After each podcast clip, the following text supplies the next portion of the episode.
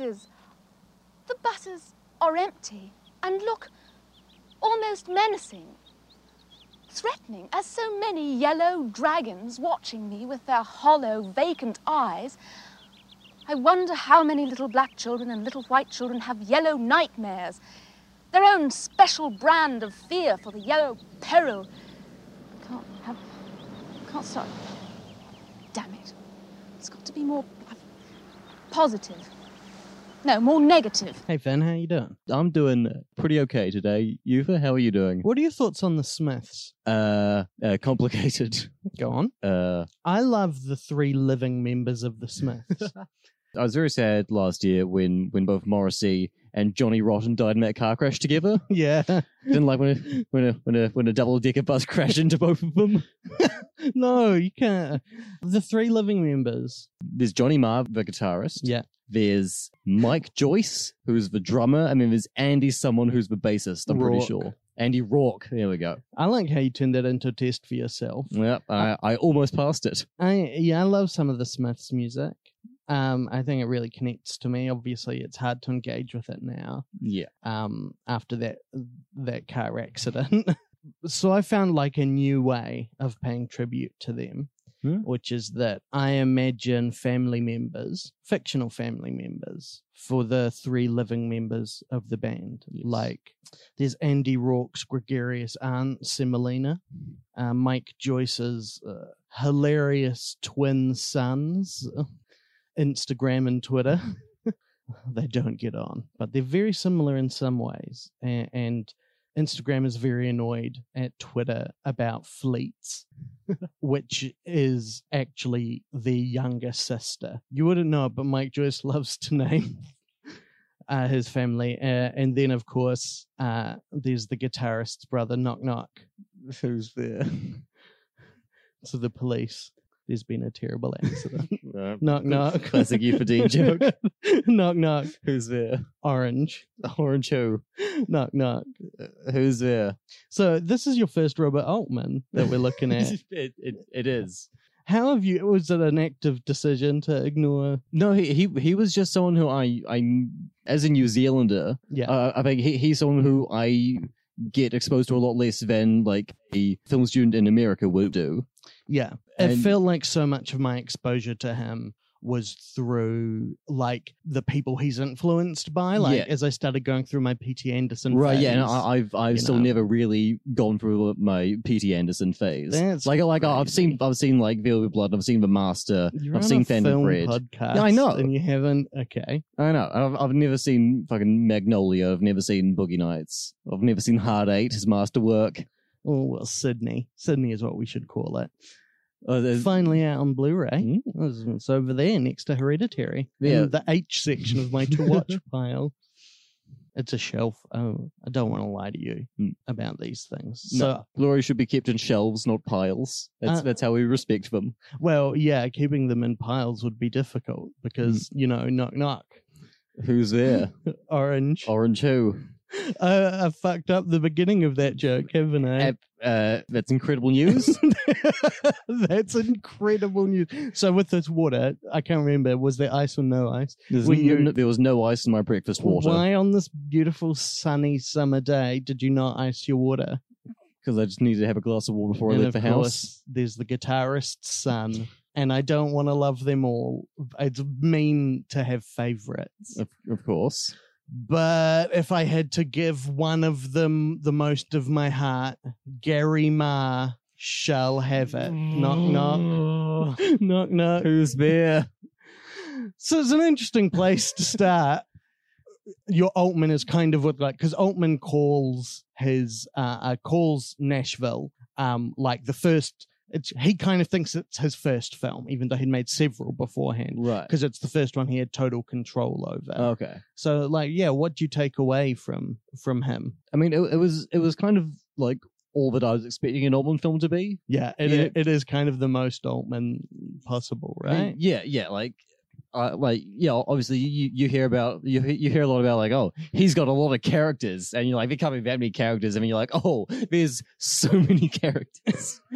Yeah. Uh, and yeah all, all all of all, all of these like naturalistic and improvised dialogue. Is it anti-ice? Is it is it because against the immigration thing or This- no, this is- this is- against the okay so okay so the, the thing is we're, we're we're cutting uh, between like four different conversations. Is that the joke you're doing? Knock knock please kill me knock knock. uh, who's there And you, orange, you glad I didn't say Morrissey, and that's my intro. What did we watch this week? no, I, th- I, I, I was like, I've got it. I think it's good. I think it, I think it, I think it makes a point. We cut between several. Yeah, like so many characters in this film. Mm. We're talking about New Year's Day by Gary Marshall, uh, the second in his trilogy. Oh no, you've got to do your intro. I I I do which, yes which will introduce a lot of the information I've just just blurted out like a Yeah, so to, to all, to all people who haven't turned off the podcast yet, how's it going? Hope you keep listening. I can I tell you my other idea was to start talking to you about Robert Altman and then always just cross talking you, but then I was like, oh, that's essentially me. To- That's what you do anyway. no, but like, oh no, but like perpetually, like you know when the Safdies won that award and they did two Oh, yeah, speeches a- at the same a time. good bit. Yeah, I mean, you could.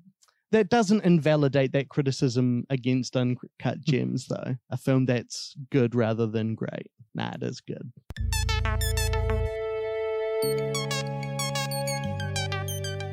Hello and welcome to Shite and Sound, the podcast where two comedians watch one of the masterpieces of world cinema and then followed up with a critically reviled film that is similar in some way. Maybe they share themes, plot, actors, or director. We want to see if counterpointing these two films can bring out some new information or insights. On this episode, we're watching number 77 on the Sight and Sound list, Nashville. Robert Altman's sprawling satire of American popular and political culture set in the country music industry of Nashville, Tennessee. Our second film this week is New Year's Eve. Gary Marshall's totally earnest love letter to mass culture, consumerism, and Hector Elizondo.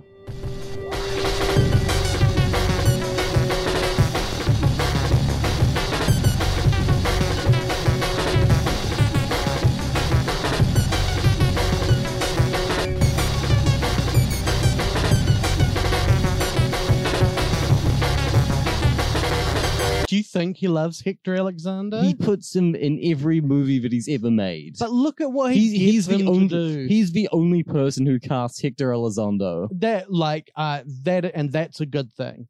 Hmm. But what he gets Hector Alexander to do, Elizondo Elizondo to do, or Hector Elizondro, as Dan McCoy calls him. uh, what, hey Dan, um, I don't know why I said that. Good, good, good podcast, man. Good podcast. From one podcast to another, we validate you. So the beginning of New Year, no, not New Year's. we'll talk Day. about Nashville first. Well, will we talk about them in order or will we intercut them? No, you don't like that idea. No, it sounds incredibly it stressful. makes you cra- cringe so much. Um, I definitely just wrote Nashville as Nashville. So the opening of Nashville is an ad for a record, which is the film Nashville, Nashville, Nashville, with Lily Tomlin, Nashville. Nashville, uh, and it's well the best opening credits ever. It's- it's, Like that girl with the dragon tattoo. uh, Catch Me If You Can. Really? Well, it's good. I mean, it's not the best, but it's good. Yeah. It's a it's a solid opening credit scene. Uh, Into the Void. Oh, never never never never seen Into the Uh, Void. Um, and it has some good opening credits. yeah, I've, they're, I've they're, heard. they're heavily typographical. Uh, and, and then we, where do we go? Okay, so, but uh, yeah, I wanted to be like, let's talk about Nashville and the experience of like someone seeing their first Alt- Altman and like, what are your expectations versus the film? Hmm. But starting with Nashville, it is kind of very much my expectations were that It was going to be Nashville, the film that we watched Yeah, pretty much. this kind of sprawling diorama of American. I mean, I I I wasn't expecting it to be as funny as it was because I'd seen nothing the first like half hour of McCabe and Mrs. Miller, Uh, yeah, and like laugh a minute. yeah, and there's there's no no no joke no jokes in that, No, no. and if there are, you can't hear them because uh, the sound is uh, terrible because all the audio got ruined on that movie. I don't know what what happened there. Uh, I, I I can't remember what it was specifically, but I there, there, there, there was there was a thing that happened to like all of the like all, all of the sound that they recorded, and so it's like super like muddy. Like uh, all of the stuff on the island and in Castaway. Well, it's, it's more sandy than muddy. No, but there because there was wind and a tourist resort nearby, which you Oh. really think he should have just gone to. He should have just been like, ah, oh, hey, can I can I borrow your phone? No, he had to rough it out for four years. Yep. Smack his tooth out, talk to Wilson. Yeah, it's like when- it's like when you find out that Lost was just shot in Haw- just just on a beach in Hawaii. It's like when you find they're out all they're all fine. that Lost was as disappointing as it seemed to be from the beginning. No. No, it's like there's a polar bear in the first episode. Yeah, it's crazy. there's a polar bear in the first episode of M- Marsha and Baby, or whatever that. That I think it's called Marsha and the bear. Marsha and the bear. No, that's a grizzly bear. Or no, that po- that's not a polar bear. No, I'm sure one must show up in there. Uh, there's there's there's a polar bear in one episode of Mighty Boosh. Are there polar bears in Pingu? I, I hope not, because that would be geographically inaccurate. Yeah, but I do think like they would have a polar bear friend. Uh, there's polar bears in Norm of the North, Oh, starring Rob Schneider. and there's polar bears in his Dark Materials. Yeah, there's- starring- They're not polar bears, they're Panzerbjorn. oh fuck! I'm sorry. Yeah. You should have seen the rage that flashed across Finn's face. Um, Look, so like if you if you have an opportunity to talk about Panzerbjorn and you don't say Panzerbjorn, I cannot remember any of the special. I, lo- I love those books. Uh, I think the show is incredibly good. I cannot remember any of the special language they invent. well, there are these things called dæmons. Oh, okay. They're, they're, but with an A. Yeah, with like an AE thing. Yeah. Yeah. Because, yeah, we get it, Philip Pullman. You've read a book. And now we've read his book. But books. Books. Just mm. three of them. Yeah. I refuse to accept those. The Scarlet, R- Ruby Scarlet or something. I, I don't know. There's Ruby in the Smoke, those books. I don't know. I, I hate them. They're not canon to me. I enjoyed them as a young adult reader. anyway, Nashville, Yeah, Nashville. Starring Lily Tomlin Hmm. and uh uh Every everyone. and and everyone. Oh, starring Elliot Gould as Elliot Gould. And Jeff Goldblum as man on a tricycle. Oh, it was just credited as Tricycle Man, Oh, who's going around uh, just wearing uh, the craziest, most giant glasses of the whole movie. that's not even the craziest thing about him. Oh, he He's introduced. Jeff Jeff Goldblum invents like uh, invents like early two thousands like pickup artistry in, in, in this movie. yeah, like he he he go he goes around on, on like a on this insane like tricycle chopper. He is wearing these big orange glasses that take up almost his entire face. He's wearing a big old hat, and he just goes around doing magic tricks at women. yeah. His first scene is him doing a magic trick in a diner. He degloves um the salt shaker, puts it all into his hand. Uh, and then, of course, opens his hand to reveal that it has what? A mind freaked. It's gone. Yeah, I mean, But- he, I mean, it turns out it's in his other hand, and he puts the salt on his food, and then you're just like, "That's too much salt for your food. You're having like a Yeah. s you're having a salad, Jeff, But and you just you put an entire salt shaker on your salad." but then the wait staff uh, are like, "That's incredible. I'm so attracted to you." Do you think modern pickup artistry? He wears silly hats sometimes. Uh, because it genuinely like it feels like if his character had a name, it would be like would- mystery, yeah. or riddle, or like enigmo, En- Enigmo. spermatozo, Mm, nope, you're getting getting worse. quixotic, cantankerok. Mm, no, it's like these, these, these, these, are- these are just Pokemon now. Hurricane, but with an I, like Cain and a Hurricane and Abel, and that's him and his. Oh, that's, that's, a, that's a wrestling team. but they always turn on each other, and a hurricane makes a hurricane and kills Abel. Um, so we start in a recording studio with uh, um, a ridiculous short old country guy singing about how great America is. Yeah, his name's like like Hamwell Hamilton. Yeah, it's definitely a name like His last name's Handgun Harrison. Well, his last name's Hamilton, but his la- his first name isn't a real first name. It's like something that someone from the South is called in a movie. Yeah, like th- isn't there a character called Su- Sueleen in this? Suellen? Yeah, Sueleen. Oh, but she, uh, who is in fact the the the waiting stuff, but he's singing this song Oh, about his, his his name is Haven Hamilton. Haven Hamilton, of course. Yeah, and it's Safe like- Haven. and sing the song is like my ancestors came to america 200 years ago. It's pretty cool here. We like our flag. Yeah, and it's about how America has been great for 200 years and will be great for 100 more years. And it was about this time that we both simultaneously realized that we were watching a film that's largely about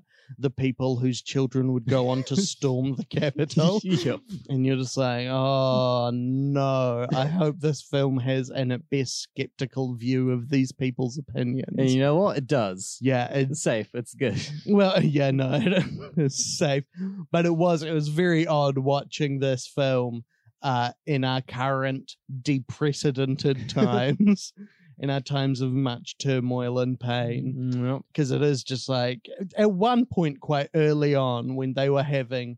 Um, a big party for Barbara. Barbara is a is a singer with a giant forehead, um, who who's arriving in town, and, and there's like a marching band and a podium.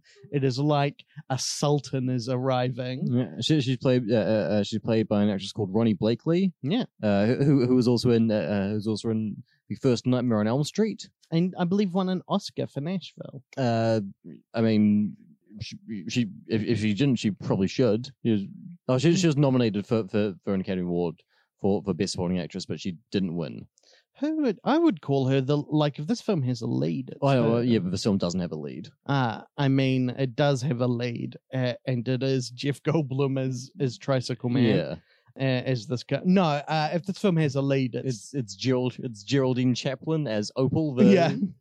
Uh, so yeah, in the in this recording studio, uh, a reporter from the BBC who uh, is wearing a hat with a giant treble clef on Yeah. it. and she she's played by Charlie Chaplin's daughter. I mean, yeah, great. Like soon, uh, you know, do you think she was on set saying like, "This is really following Dad's legacy"? I hope that one of my children or nieces will go on to appear as um, a receptionist and potential rape victim in the film The Quantum of Solace. Who who was who was that? Oona Chapman. Chaplin. No, Chaplin. Yeah, that's I right. mean, she was also in Game of Thrones. The like main thing she's I'm not known aware for. of it. I'm not aware of. I'm not aware of Game of Thrones. Yeah. Yeah, what is Hmm. it? What's it about? Well, it was it's it's uh it's a television series based on a series of books by George Railroad Martin, which is a, a joke someone did on Conan once, and I can't remember whose whose joke it was, but I, I love I love that joke. yeah, it tra- that tracks. Mm, uh, bum. Anyway, the the So, yeah, so while, while Haven Hamilton is singing his his song about how great America is, uh, uh, and oh, it's so it just it's so you, strange. you you you see like the first like three you you see him sing sing like three minutes of a song, yeah, I mean, he makes them stop. He makes them stop playing because because the, the piano player, uh, who's a guy called Frog, yeah, is playing piano badly. and he wanted pig instead. Yeah, but they got they got him Frog, and he's like, "No, f- this Frog guy's garbage. Give me Pig. I'm not playing until I get Pig back." Well, and and this is one of the many points because there are many songs in this one that assumes that Altman sold the film as being like "Uh, it'll essentially be a musical. You can sell it to the country music people. Yeah, Where I can't tell if we were supposed to be aware that the song was going badly or not because I was mainly fixated on on him saying like we've survived two depressions and, Well, yeah, and yeah. fought in all these wars. yeah. He- he's got lines like, "I've lived through two depressions and seven Dust Bowl droughts." God. Um, You just like move to a different country. It No. obviously doesn't want you. he like he likes to go around dressed entirely in white with ostentatious belt buckles and i cannot think of another country that would allow that socially like uh, there are so many people in this wearing like the regalia of americana where you would just point at them if you saw them on the street in like belgium or, Or- ghana or or Aotearoa, you know, would just, be like- any functioning country. You, Yeah, you look at any- any of these people and be like, "No, go, go, go, go, go back home. Mm-hmm. Get, get changed." No, you would you would go up to them and you you- you'd gently whisper in the ear, "Are you okay? Are you in the middle of some kind of a breakdown? Did someone else dress you like this in some kind of ritual public humiliation? Did you consent to that?" Um, and it's so bizarre. We meet. This is uh, uh, also at the airport when Barbara Jean arrives. Um, old Haven handgun is like, she's here. She's like, I'm here. Then she faints. Um, for some reason, because she she she uh, so uh, yeah so Barbara Jean played by Ronee Blakley Yeah. a big big country music star Yeah. and she has just been in hospital for like a few months because she was in a fire and got burnt very badly that's right. and uh, she's just been released from hospital to play the Grand Ole Opry yeah, uh or Goo. yeah or yeah the G double O Yeah. and G yeah 007. yep I That's when the Grand Ole Opry goes Look, on. don't don't don't act like I didn't almost say that and then think better of it. No time to die. Han or like Mm, live and let country music.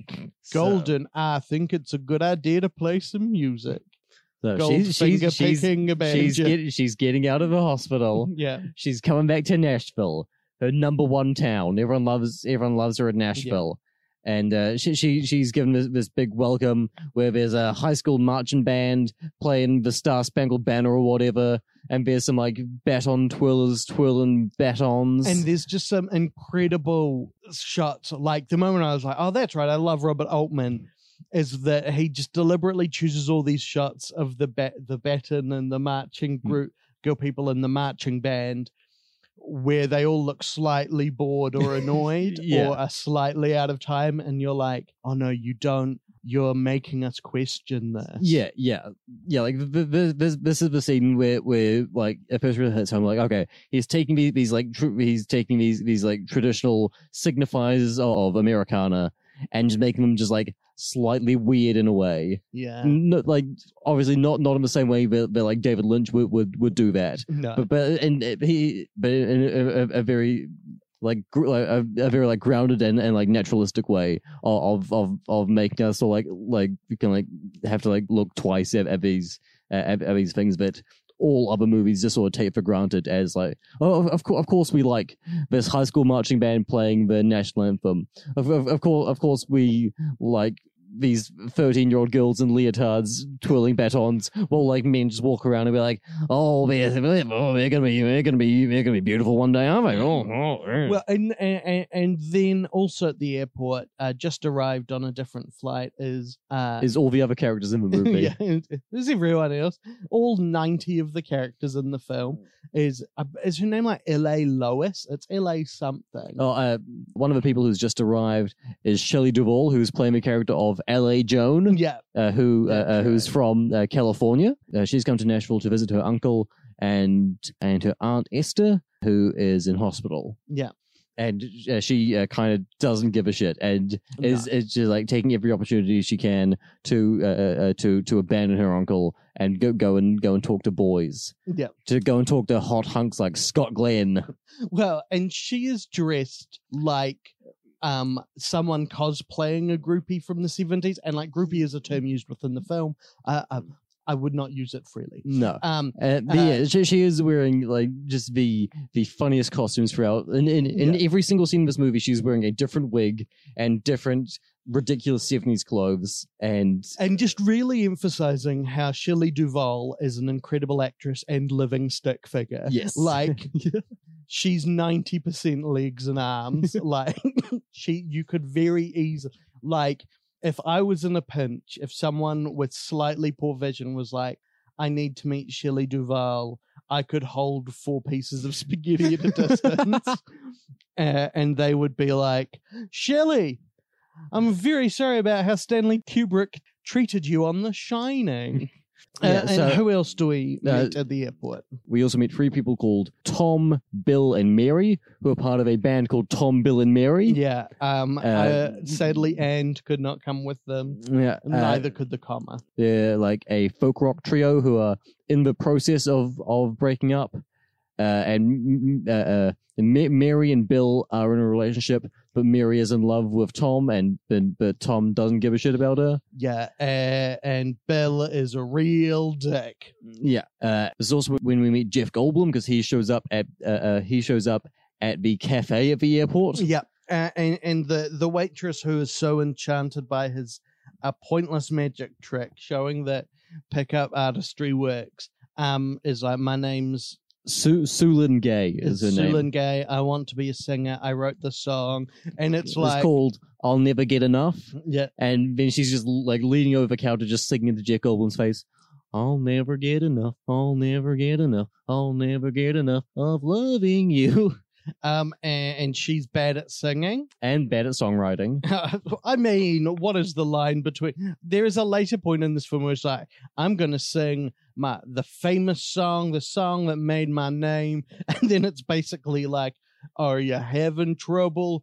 Just shut up. Are you're having trouble? Toughen up. Crying down your face. Spray it with the mace and toughen up. Yeah, that that that that that song isn't very good. No, that song's called like "Keep On." It's called like "Keep a Keep a Truckin'," keep- and it's by, it's by by, yeah. by Haven Hamilton. yeah. And I think all, all of his songs are supposed to be bad. I think. Yeah, yeah, yeah. I, I think, which brings us to kind of the most interesting, the best review this film can get is that people in Nashville didn't like it and that the country community doesn't really talk about it. Because uh, Nashville, if you're not aware, if you're listening, uh, Nashville is a, a city in uh, the United States of America, which is a failed state uh, that is currently eating itself alive by responding in the limpest possible way to an armed insurrection. Yep. Um, and, and but in the past, uh, it was it was in 1976 or 75. Seventy-five. Uh, but it's about it's set in 1976. It's Yeah. about the bicentennial. Um, they were only just a few years away from very similar events in regards to Richard Nixon, from which uh, they did not learn. Nashville is very much the center of the country and western uh, music scene. Yep. Um, you know, it's just three chords and the truth. And the truth is, most of it sounds the same.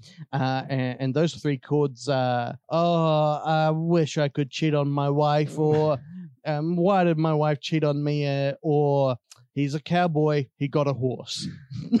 or like, I'm in a car, right?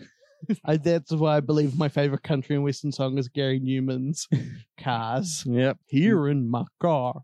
Ugh, is, it- is, it- feel is, it- asleep is it? as uh, the okay, this Not not not not your best accent work. is the only way to live in cars. Bang, bang, bang, bang, bang, bang, bang. So he, he was he was doing the he was doing the thing from Cars, but instead of like playing on a synthesizer, he was playing on like on like a pedal steel guitar. Yeah, yeah. It was, it was a, it was a, Out of ten, what you give that joke? Oh, like for, eh, for like okay, so conceptually, I, I, I think like coun- country Gary Numan is like a fun thing because those are Yeah. two two sort of like exact opposites. He's like he's such a he's he's such like an urban Yeah, like yeah. performer. Our friend's acoustic. Yes, and and uh, and I think the, the, the idea of, of like play playing that, that that little thing on, on like a pedal steel guitar rather than a synthesizer, funny funny funny visual bit. Okay, and so you're saying that, uh, uh, so you're setting, you're really setting me up for a success here. I'm Uh, riding up this roller coaster of praise. know, I I I I, think I'm I, so I, ready for the coming serotonin. I think that, that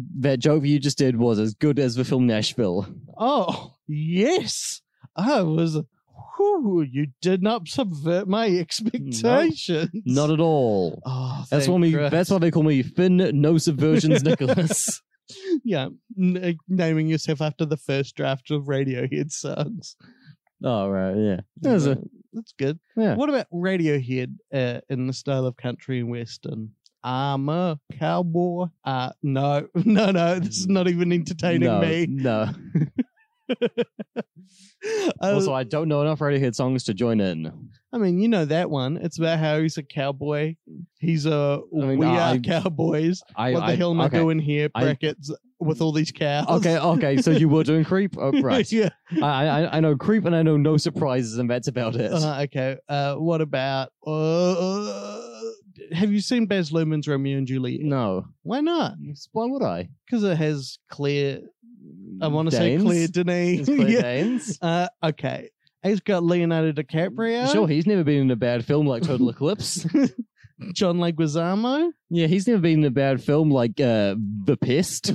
Pete Postlethwaite. Uh, he's never been in a bad film like uh, Sharpe's Enemy. Well, I thought you would go with Aeon Flux, and then I, was going to. I forgot he was in Aeon Flux. Quite. It's And also, Sharpe's Enemy is good. uh, All, Miriam, all, all, all the Sharpe made for TV movies are good. Miriam Margolyes. She's never been in a bad film like End of Days. She's an end of Days. Yeah, she's a she's a Satan worshipping nurse in End of Days. Oh wow. She's she's she's pretty fun. That. She has a fight scene with Arnold Schwarzenegger. Wow, her second best fight scene after um shooting her son out of the window in the beginning of Magnolia, yelling, You shut the fuck up. It's great. Um Magnolia, check it out. It's a good way to start your PT Anderson phase. It's on Netflix right now in New Zealand. Maybe I'll watch it sometime. Yeah. No, go on. Borrow my Blu-ray. Well, I've, I've liked all the movies of his that I've seen. I'm just Yeah. like, I'm just not like, oh, this this is like he, he's he's not like one of my guys. You oh know? yeah. Is Robert Altman now one of your guys? Well, like I I have I have a copy of of of, of The Long Goodbye at Home, Yeah. and I'll be watching it like today or tomorrow. And I think it is very likely he could become one of my guys. Yeah, and then you can do the the good ones, Popeye, Prairie Home Companion. Yeah. You can skip Uh, the rest. Kansas City. so Nashville. Uh, and then it is also at the airport we meet another key player who we never see in person, which is a man who's running for president as part of the restart, reconfiguration, re rejiggration. Uh, he's he's part of the replacement party. yeah, yeah. He is a man called like Hell, like Hal David Walker or something. yeah, and, and I have to tell Also, you, the, the, the, the, the film actually opens with with uh, uh, with a uh, with a van that's promoting him for president, uh, That's driving right. around the city with like loudspeakers uh, uh, playing messages from him, and, which which we see throughout the film. and, and despite what someone in the South naming a party the replacement party implies, uh, he's largely expressing like uh, good ideas. We Yeah. should tax the church. Uh, Yep. we should get get all the lawyers out of Congress. Yeah, he does hate lawyers. Um, he talks a lot about how lawyers, when you ask a lawyer for the time, they tell you how to make a watch. And I just, were lawyers different in the past? Because Yeah. I've known several lawyers. I'm related to several lawyers. yeah. Uh, and I, whenever I ask them for the time, do you know what happens? What? They tell me the time. They're, they're not like, I have diagrams here for you to craft your own Rolex. You'll need some quartz. Yeah. You'll need some uh, silver. He also says if you ask a lawyer for directions, you get lost. I mean, that's pretty true, but Yeah, that's just but- because I'm mainly very, I like, I get turned around pretty easily. Oh, really? Yeah, yeah. Yeah. Uh, it's mainly because I spend all my time sitting in free spinning chairs. Oh, right. Do you get it? Do you understand the? What do you think of that joke out of ten? I think there was a joke where I just said, Oh, "Oh, yeah, right" no, at the oh, end of yeah, it, no, even though I, good, I kinda- it's good. You're, even though I, I, I don't, I don't think I actually understood the Uh, joke. I just said, "Oh, yeah," so the- it would be over. Uh, And now, now you're making it happen for so much longer. Because free spinning chairs, you can easily turn people in them because they rotate. Right? like okay. desk s- chairs. Okay. So were no levels to that joke. It was uh, okay. So I, I did give a joke then. Right. Uh, wouldn't- fantastic. There was a one level to that joke. That still counts. This isn't a first floor as the ground floor situation. It's still a level. No, it's the first floor floor's the basement situation. That's low. Basement low. So Nashville. But yeah, so this guy is kind of um a the cho- a great chorus for the film. Which guy? I forgot who we're talking about. the politician. Oh, the The politician. guy yeah. who's running for president. yeah. No, he's great. um, and he spends the whole film uh kind of uh slantly commenting on um uh, events we've seen and uh, events we will see uh, in an interesting way and the the film structurally builds towards um a big concert being put on to support him Yeah. at the at a two-scale uh, replica of the Parthenon Yeah. that that exists in uh, uh, that exists in, in Nashville for some reason. i mean Just just how like there's a town called Athens, Georgia. Or ithaca new york it's in centennial park in nashville Okay. It was designed by architect William Crawford Smith. is that really uh, a design situation when you are making a replica? So, like, if I was to take that, how do you think William Well, well, Crawford Smith would feel? Well, well and here, here, here's the thing: is uh, we like we didn't currently have like blue like blueprints of of the Parthenon. yeah, So, like, if if you like have to go to the Parthenon and like make blueprints of it, that, that that's like still need like someone who's good at making blueprints to do that. yeah, but that's a draftsman, not an Mm. architect. You know? Yeah, no. Okay, if it's drafted or like, but didn't design it. I'm just sick ma- of. ma- ma- maybe there's, maybe there's a different facade on it. I'm just sick of how cocky architects are getting these days. They look. At, Oh, oh no! I just okay. uh, He's on the Wikipedia Yeah, page. ju- I, ju- I just scrolled down the Wikipedia page for, for the for the Parthenon in Nashville, and uh, there is a picture of uh, uh, there's a picture of William Crawford Smith uh, holding the Confederate flag because he was a, a member of the Confederate Army.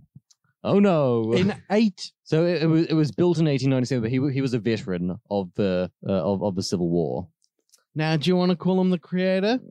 I mean. I mean, I mean, yeah, he's, he's he still is. I mean, he, it seems like he fucking sucked. Like- No, I think if people. And there is also the Athena Parthenos. They've also got that now in Nashville. They got that in 1990, Hmm.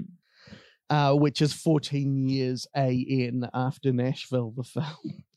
Um, and then while everyone is everyone there's a there's a cartoonish, uh, hilarious slapstick s- stunt sequence. Everyone trying to get out of the airport.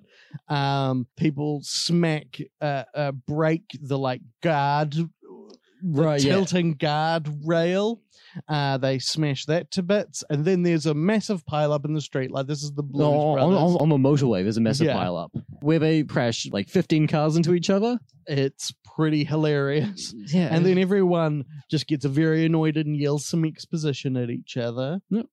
And we spend some more time with Opal, who is uh, the reporter yeah, here who- from the BBC. yeah, who who who who was who like ruined one of the recordings, uh, who ruined one of Haven's recordings uh, back, back back in the first scene, Yeah. and then she spends the rest of the movie just walking around, just like ruining social interactions between people. Her defining character moment uh, is that they take her out of um, Haven's recording into a recording with a gospel choir, Oh, which is also where we meet Lily Tomlin. Lily Tomlin, like she's Leelee Sobieski's daughter. Yeah, Lily Sobieski, star of The Glass House. And of course, everyone's favorite remake of The Wicker Man. 88 minutes. yeah. 88 minutes is over 100 minutes long. Yeah, what the it's- fuck were they thinking? Yeah. I'm trying to think of the movie that's 88 minutes long now. Uh, is it? Uh, Bait, maybe? I think that's, I think it's like 84 minutes. I recently was listening to my Spotify playlist of my most listened to songs from last year. Yeah, it was all the Tenet soundtrack. yeah, Yeah. like actually, a lot of it was. Yeah. Um, No, well, well, wasn't a bit. It was, it was, it was, it was all Ludwig Göransson's very good score for Tenet. um, uh, man, rainy night in Tallinn, what an opening banger. I watched the video um about how he made it, the that he did for Rolling Stone. That's really interesting. Um, and, and, you know, I was going through other things. Dorian Electra's new EP, My Agenda. That that was great. That was in there. Uh, and, and then of course I remembered that I still like Grimes and was like, oh no. Uh, then of course I got to uh, like a G6 by the Far East Movement, the Cataracs, and Dev. Um, and so I guess my question to you is how is it to have an empirically wrong opinion? what is it like? How, how, how many times did you listen to like a G6 last year? Oh, more than six times. I I hear Um, uh, uh, what, why? uh, I don't I'm I'm currently in the process of self-diagnosing myself with ADHD. uh, is the real answer to that question. Um, but so uh, uh, and Opal is uh is watching this recording of a gospel choir. And, and says like, "Oh, look at them! They're like beautiful animals." It's, it's she a missionary? Speaking of Lily Tomlin, Lily Tomlin. Lily Tomlin. No, I'm just doing it now. Okay. I'm just doing it now. Yeah, she, she she she starts just saying like just like was like in all this like just like uh, uh, crazy like racist imperialist stuff. Like if, if if if you took their robes off them, you could almost imagine their their their, their naked black bodies frenzied in the sun. and it is, like it's it's an it's an incredible performance from from Geraldine Chaplin as just like the worst, most oblivious type of upper class British person. well, and who absolutely loves status and as a reporter seems to hate information. like there's an incredible gag this film has that it plays two or three times, which is she's half-heartedly interviewing someone who is being like, "Now, see, I've got the real truth about Nashville here. I've looked at the record companies and what they're doing with their papers are very." She's like, "Oh, Elliot Gould is here," and runs away. And there's this incredible sequence of her walking through a car's graveyard, She's like the rust, the color of scabbed blood, their headlights broken, eyes of a mule. and it, it, it's yeah, and it, like this happens twice. Once in like a junk car yard, and once in like a field where a bunch of school buses are parked. And both times she's just walking through, like doing these kind of like th- th- these like weird like improvised monologues. Uh, The, uh, uh, the uh, uh, purplest of yes. prose. and, You'll and- heard- it'll the clip at the beginning surely is Yeah. from one of them. both of these scenes are done in these like one takes, which start like on her, and then just, the, the camera gradually kind of pulls back into these like massive crane shots Yeah. to just show her alone walking through, walking through these places, and then eventually there's just like. There, there, there'll be like one other person on the side of a frame, and she'll walk past this other person, and then just become incredibly embarrassed that, someone saw her do, doing her dumb monologues. She is. Uh, what a comic creation. Yeah. Which you can say about almost every character in this film, except Yes. for the ones who are serious. And the thing I love so much about this film is that this is a film that's questioning all of its characters, some a lot more than others, but it does not hate any of them. Maybe it hates Opal, Yeah, But- yeah. I, I, I think I've but it, but there is such kind of a charm to her obliviousness. yes. Uh, the film ends with an assassination, and the punchline almost of the whole film is a Shaggy Dog story, is her running and being like, "What happened? What happened?"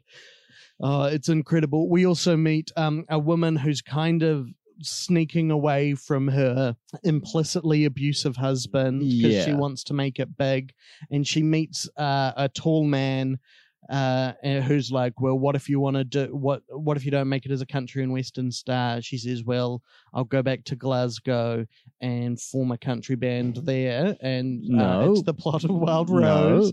No, she Um, says she'll she'll sell truck or she'll, she'll go into trucking because she knows about trucks. Yeah, And then this guy's like, no one's going to buy trucks from a girl. What are you on about? And she's like, no, I know a lot about trucks. You know, I I, I can I can I can fix all sort of motors. I, I think I'll be really good at it. And he's like, no one would buy trucks from a girl. What are you talking about? but uh, uh, in this, I mean, that guy turns out to be a murderer. yeah, he's uh, he is um the son of the two people who are with L.A. Joan. no, no, no. He, he's Yeah. he, they have a room for rent in their house, and he's he's Uh, and, And he, he- goes, he- he and rents the that's room. why, yeah, and that's Yeah. why he's at Martha's funeral. Yeah. Esther. who's Martha? Martha Someone is else. another character. They're they're all Bi- they're all Bible names. Yeah, like Martha. Martha is a Bible name. Is it? Yeah. Oh. Yeah. Why do you think it's in Handmaid's Tale? I, I've never I watched or read The Handmaid's Tale. You'd like it. It's very sad. It's Hmm. about how men treat women like shit. It's got Finn written all over it, mainly because it's specifically about you. Uh, it- and it's also got Elisabeth Moss. It's set in this horrific future dystopia called Gilead, where America was overtaken, which started with an assault on the Capitol, um, which is of course ridiculous. Yeah, it's got it's got Alexis Bledel with only one eye. Yeah, I mean, after a while, yeah. it's got Ann Dowd in it, and Ann Dowd does such uh, um, an iconically villainous performance. You know, I you know the thing, the thing about her is I I I I from from from what I've heard, uh, she she she she's she's got a giant dick. She's well endowed. but like uh, the. I was like, I can't laugh at this. I know. um uh and and um and like that combined with hereditary means that when Ann Dowd turns up in American Animals and things like that as just like a nice person, you're immediately suspicious. And like part of American Animals, which is a fine film, check it out. It's about a bunch of people stealing a book. Um All right, that's different than nocturnal animals uh yeah, and and not the book thief either. Um by Markus Zusak. Yeah. right. I won the Booker Prize. didn't it? Probably. I mean, it stole it, right? And so it was called the Booker- Uh, Anyway, a- any any man Booker fans Any- listening? any fans of reading out there? I was I was read I, I I I tried to read through one of the movies today, but you've uh, uh, looked at me scornfully, I, I I had yeah, don't do that. so I had to put away my copy of More Than Color. N- n- Nashville isn't that bad. you should, you don't. But so the interesting thing, kind of like how Hawaii Five O, the the looks of those guys, their neon suits and their loose shirts and their sockless shoes, mm-hmm. are within Hawaii Five O supposed to be the signs of two men. Miami Vice, Miami Vice, yeah. not Hawaii. It's a different. I mean, meh. Are they? Are they different? Yes. Anyway, um, W- uh, one of them has Daniel Dae Kim in the reboot, I think, and one of them Had. has you know, yeah, it- yeah. it's over now. Yeah. yeah. and and one of them had Colin Farrell in the reboot. Oh. The Irish Daniel Dae Kim. I mean, that, yeah, that's a compliment to both Kim and Yeah. um, Farrell. Yeah.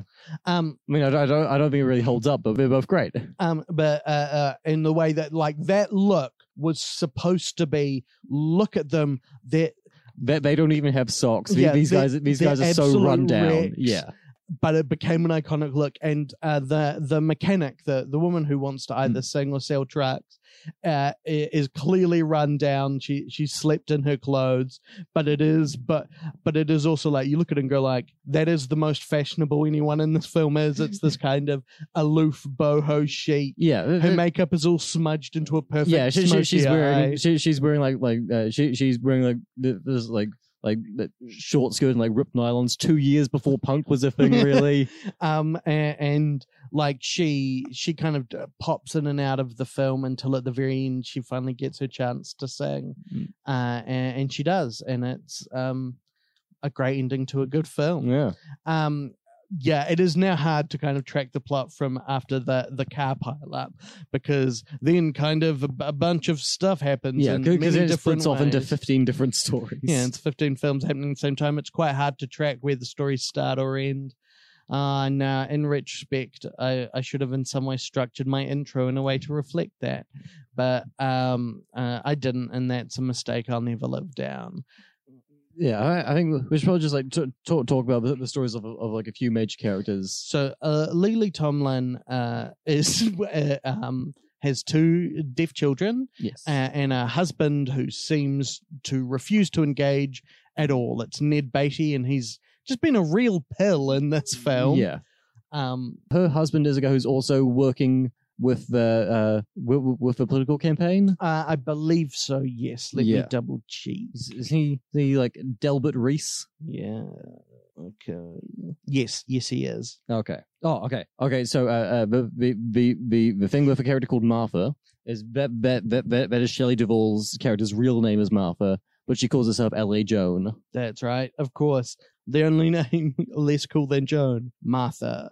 But yeah, Lily Tomlin is is is struggling in a in a distant relationship, clearly taking all the hard load, uh, uh, and she has this weird kind of off and on again romantic affair going on. Um, with uh, uh with with Tom from the band Tom, Bill, and Mary. yeah, She met Tom a few months earlier yeah. at a recording session. They seem to like each other a bit. Now Oh, and now he's back in town and he's trying to contact her again, but she's hesitant as to whether or not she should see him. Well, and, and uh, her plot in many ways is is the most internal. A lot of Mm. the other plots are kind of events happening in several parts, whereas hers is is, is the emotional journey of this woman finally realizing that maybe she can allow herself a moment of happiness uh, yeah. in a hectic and painful world. Um, and it leads to like my favorite scene where where she teaches him uh, in bed post coitus, post bonulo. Uh, uh, uh, teaches him. Uh, he's like, "What is the sign language for I love you?" And she like teaches him reluctantly, and then is like, "Or you could say, it's nice to meet you. I'm glad I met you." yeah. Like, whoa, whoa, whoa, buddy, calm down. So Barbara Jean, after spending some time in hospital collecting um, a massive amount of flowers, a comical amount of flowers. It's like there's several flower shops in there. Uh, her husband, who is a squat cowboy, um, uh, shows up and he is clearly driving her to work more. He's also her manager, I believe. Yes. Um, and he Yeah, wants he, he wants to get her out of the hospital, get it, get her on stage again, Yeah. even though she doesn't really feel up to it. Well, and she was going to do uh, the radio show that is broadcast every week from the Grand Ole Opry, the the Goo show. Um, but she can't Yeah, do it. With- Spike Milligan, the Yeah. Goo Show. Um, well, there is a bit during that when you see the live show where it is like, and now we're going to do our ad for Goo clusters, the gooiest food available, Goo Mhm. Goo clusters, and it is just this. And then they sing like a jingle about Goo Goo clusters. and Yeah. it's uh, It's bad. It's bad. Yeah, But then uh, Connie, who's another big songstress uh, of the scene, comes up, and uh, she's very much a, a woman of image, in that that she she's she's nipped, she's tucked, and I think she might have fucked. Can't believe that's where I went with that. Yep, my I brain mean, was like, say it. And then my brain was also like, don't say it. But then my mouth was like, why not? Let's make this offer. Mhm. Um, uh, and, and she is uh, bad. She's bad at singing, I think. And I think that's the gag. Yeah, And because that's kind of, uh, and she's there to juxtapose against Sueleen, who does an open mic night with her song about how, like, I'm going to call the phone of love. And the the the operator's gonna put me through to your number. But like, but, but, but yeah, but what if you're not there to pick up, or like you left the phone off the hook? What's my love gonna do then? yeah. You know, what what's how's our love phone call gonna work if you left your love phone off the hook? yeah, um, my heart is calling you. Collect. Will you accept discharges? Yeah, we don't have mobile phones yet, but when we do, it'll make it a lot easier to send a love call to you. Yeah, because now it's like, why don't you have your read receipts on when I text you to say what's up? I don't know if you've just not read it yet or if you've decided you don't want me to know what's up. It's okay. That's what I presume country and western music is about now. Yep. Um, but Uh, yeah, so yeah, but so Sueleen performs at this open mic night. and while she's performing and she's doing badly, and pe- people are like, pe- pe- pe- people are people are laughing at her. Well, the best thing is, is she sings like half a line, and then immediately someone, it's like, "Hello there," and someone So- immediately is like, "You suck," Yeah, it's just like people audience are like, that's awful. and it's such an immediate yeah, judgment. and while she's singing, the bar owner named Trout, he gets a Played call. by Merle Kilgore. It's a Kilgore Trout joke. Yeah, uh, he uh, he gets uh, uh, he gets a call from the campaign for Hal David Walker, Yeah, being like, "Hey, we're having a fundraiser yeah, in a few days. Could you get us some entertainment?" And we, the audience, are like, "Oh, they're asking Trout to find a to find a singer to sing at this fundraiser." And and Trout's like, "Yeah, I'll I'll, I'll get some entertainment. I I, uh, I can think of the perfect person right now. This is Sueleen woman who's performing." And Yeah. be like, "Oh, that sounds great." And you, as an audience member, are like, "Does this man not have ears?"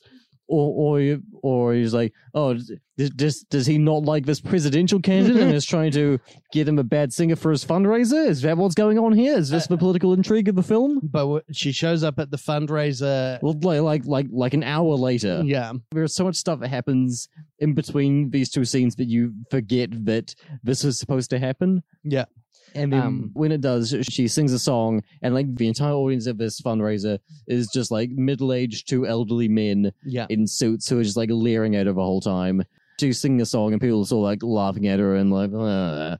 but and, and and then she starts singing a second song Yeah. and everyone's just like, "What the fuck is this? yeah. What what's what's going on here?" And then they just like start throwing dollar bills at her and screaming like, "Take off your clothes!" Take. And she like cries and and runs off. And then the guy who booked her is like, "Come on, go back out there." And she's like, "I don't know what's happening. I just want to sing." And he's like, "No, no, Trout Trout hired you to be a stripper.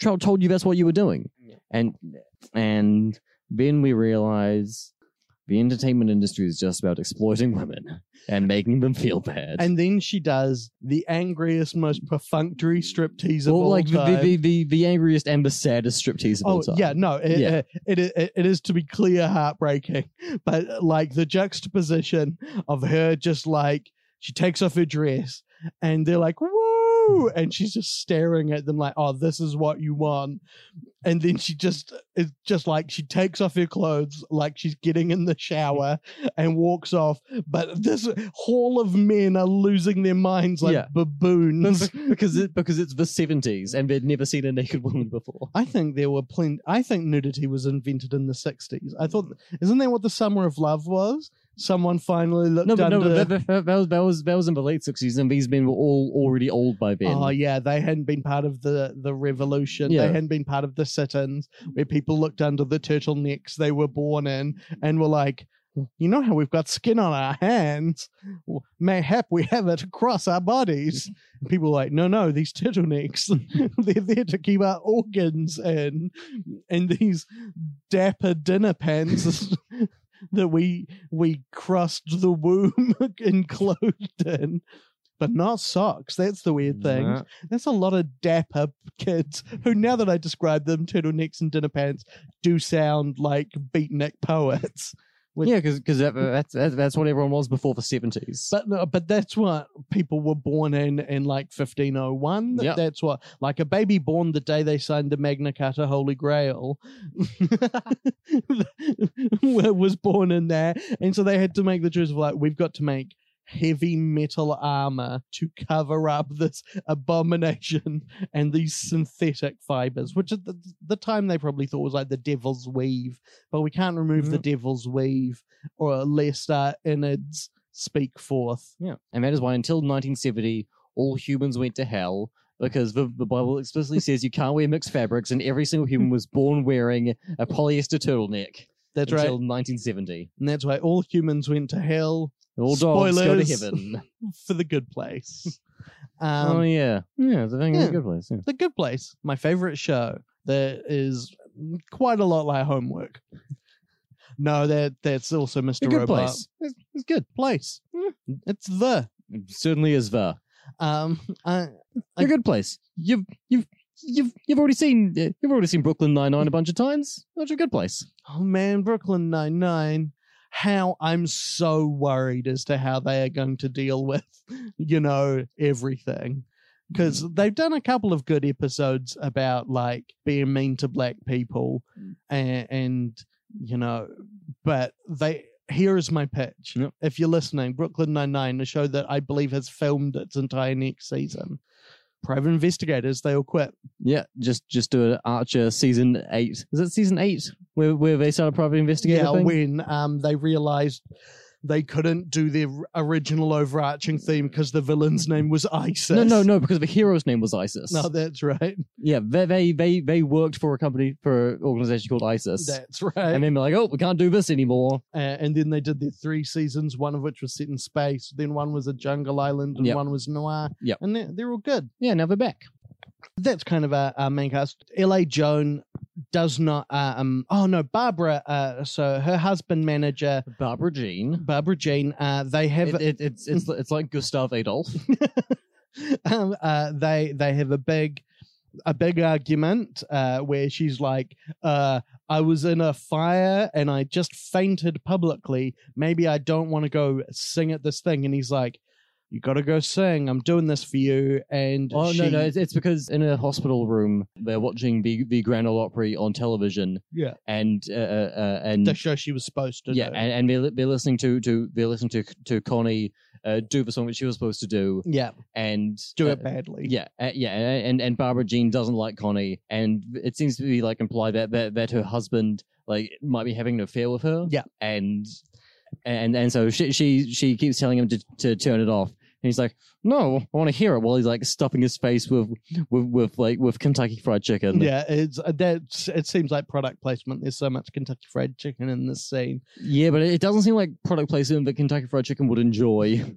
Um, I don't know. I feel like they want to be attached to abusive partners. Like, yeah, it, it's not like it's not like the, the, the last like half hour of of of, of New Year's Eve where where everything is like you're going to say Killer Joe. No, where, where everything is, is sponsored by Nivea, and there's just like Nivea bands around. People wearing Nivea hats. Yeah, and, and that explains why every single person on New Year's Eve, has such great skin. Yeah, yeah, looks like a damp dolphin. Um, but but during this the, the apex of human beauty, a damp dolphin. but uh, during this argument, she's like, "Do you think these flowers are for you? Here, have have some flowers." And she picks up one group of flowers and gives it to him, and another one. And there is just something very specifically about the aesthetic uh, of like ridiculous looking 70s people where I'm always like, this is a minute away from turning into airplane. and I just kept her being like, You want these flowers? No, have this camera the scene's being filmed on. Yeah. Here, have Oh. Milton Berle. Or she, she like pulls out her IV and like, here, have this. Yeah.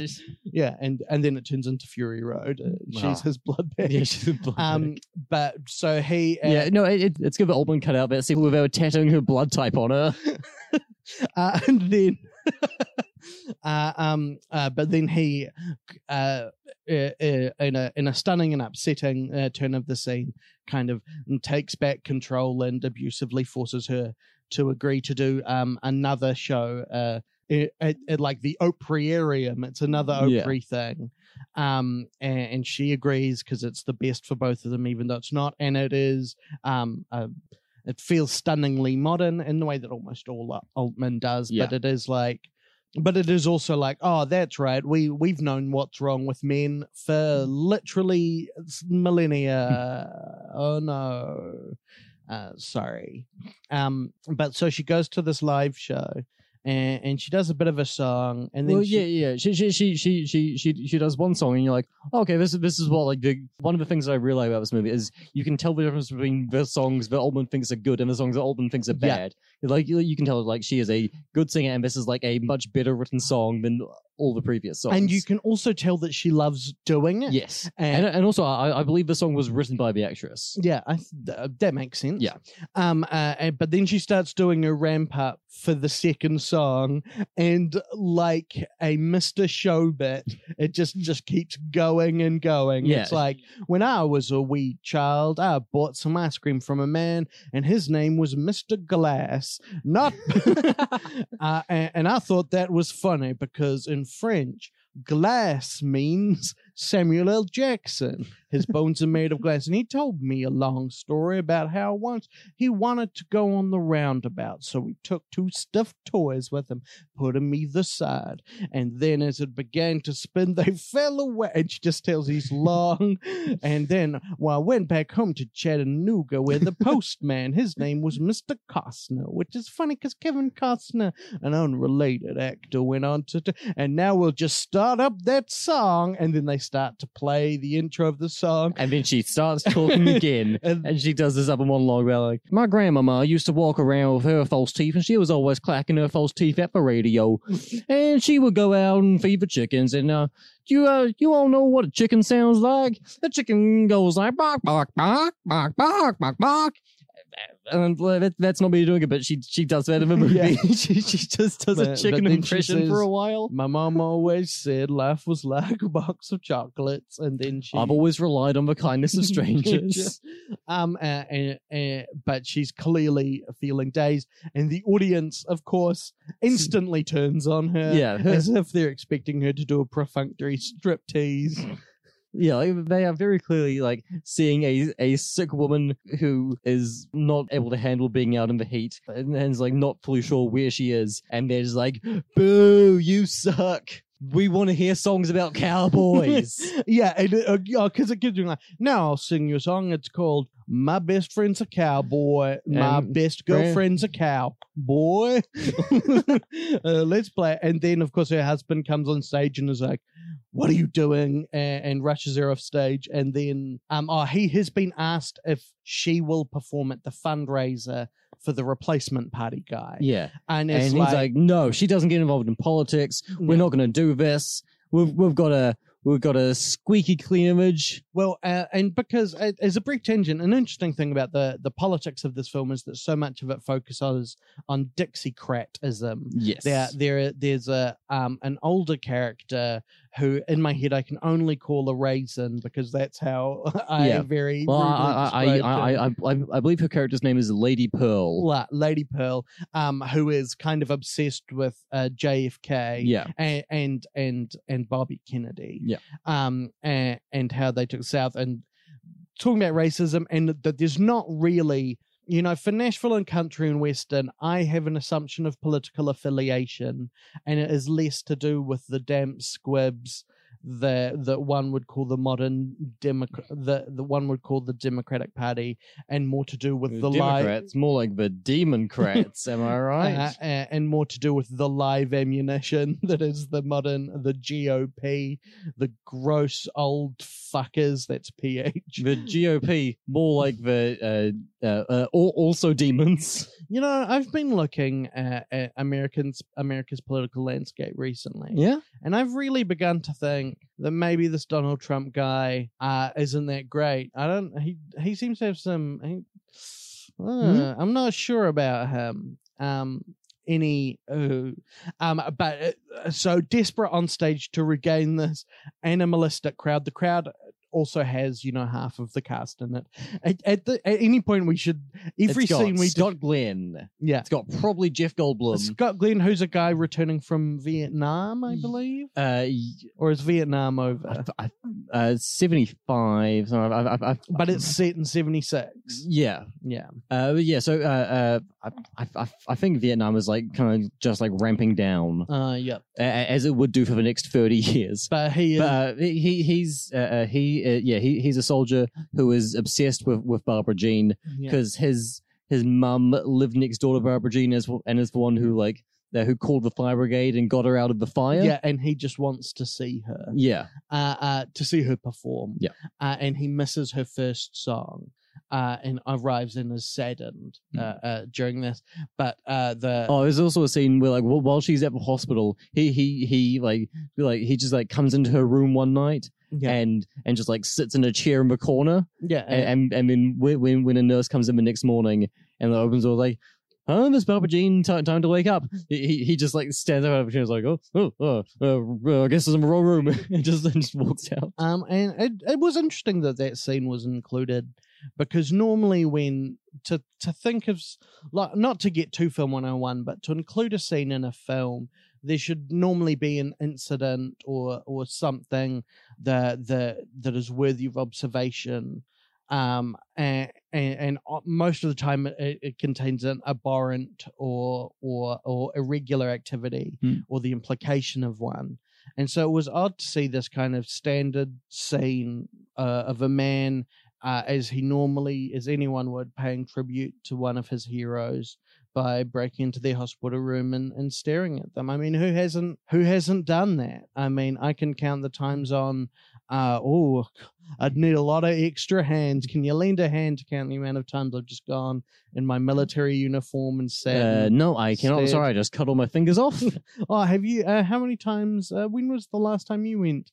Um, because it's. Uh, do you know why they charge for parking? Because so many people are there, just hoping for a celebrity to come in, so they can do the old. But you wouldn't, you know. I I feel weird talking about it, but that's because it's just so such a given Mhm. that you don't. That you. Just, it's like saying good thanks to the bus driver. Yeah. You know, no one ever talks about saying thanks to the bus driver. We just all do it, you know? I'm not allowed in hospitals, um, but for unrelated reasons. Uh, it's because I just love. yeah, and in a few years, when when you see the uh, uh, when you see the fantastic uh, New Zealand comedy Burn Victim done, you'll you'll get to see the scene where where where where Yufa stands outside a hospital and says, "I'm not allowed in there."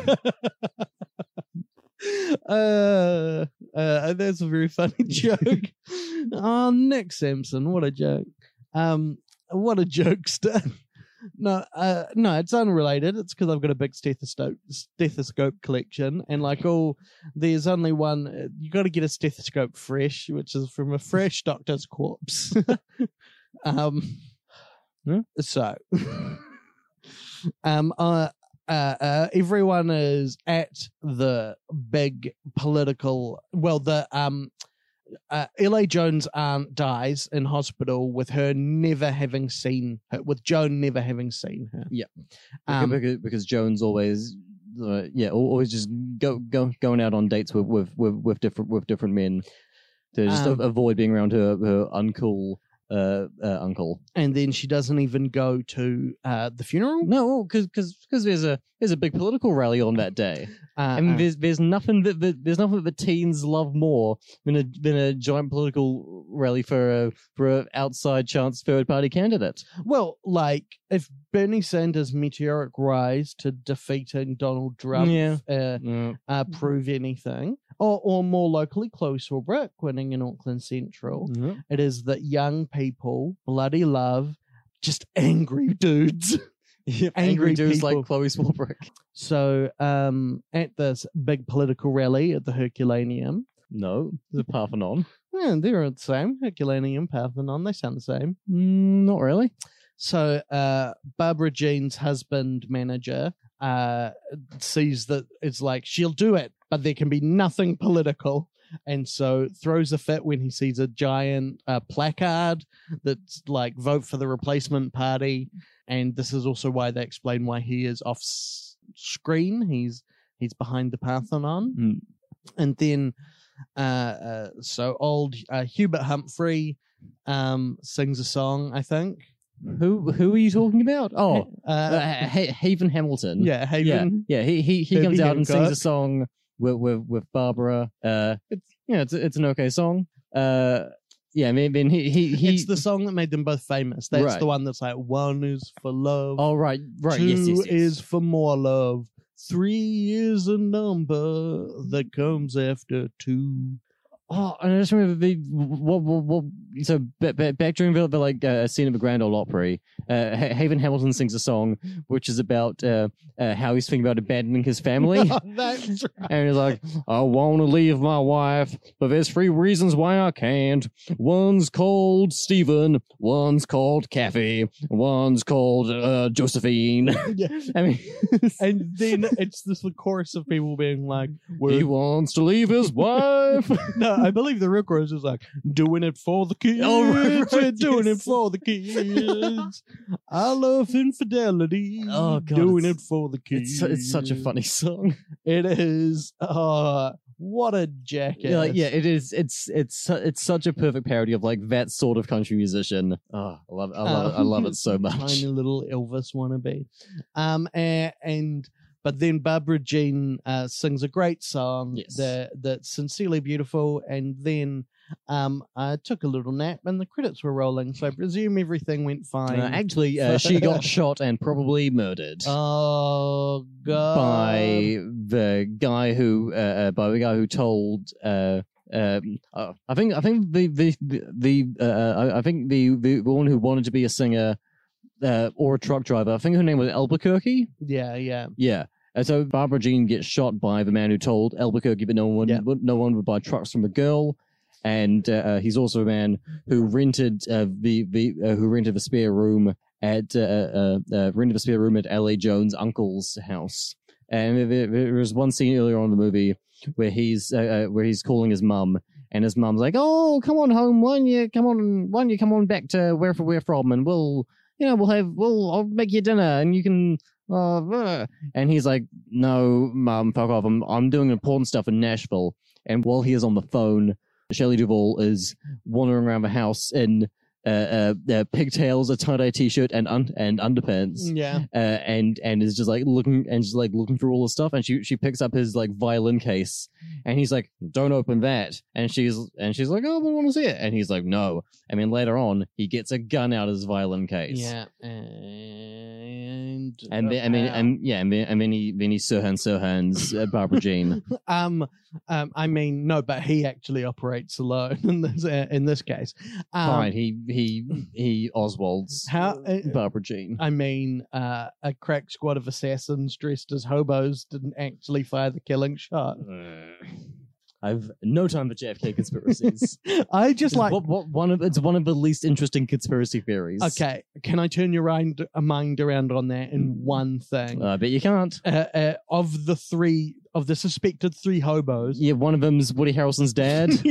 yeah. Yeah. So Woody Harrelson's dad is one of. any yeah, the other one's Ted Cruz's dad. We, No, he was too busy uh, I, ca- I being can't. in the Ipcress file. What? what? Oh, I was trying to think of the version of Zodiac they used in the first Debbie Harry. He's the Virgo killer.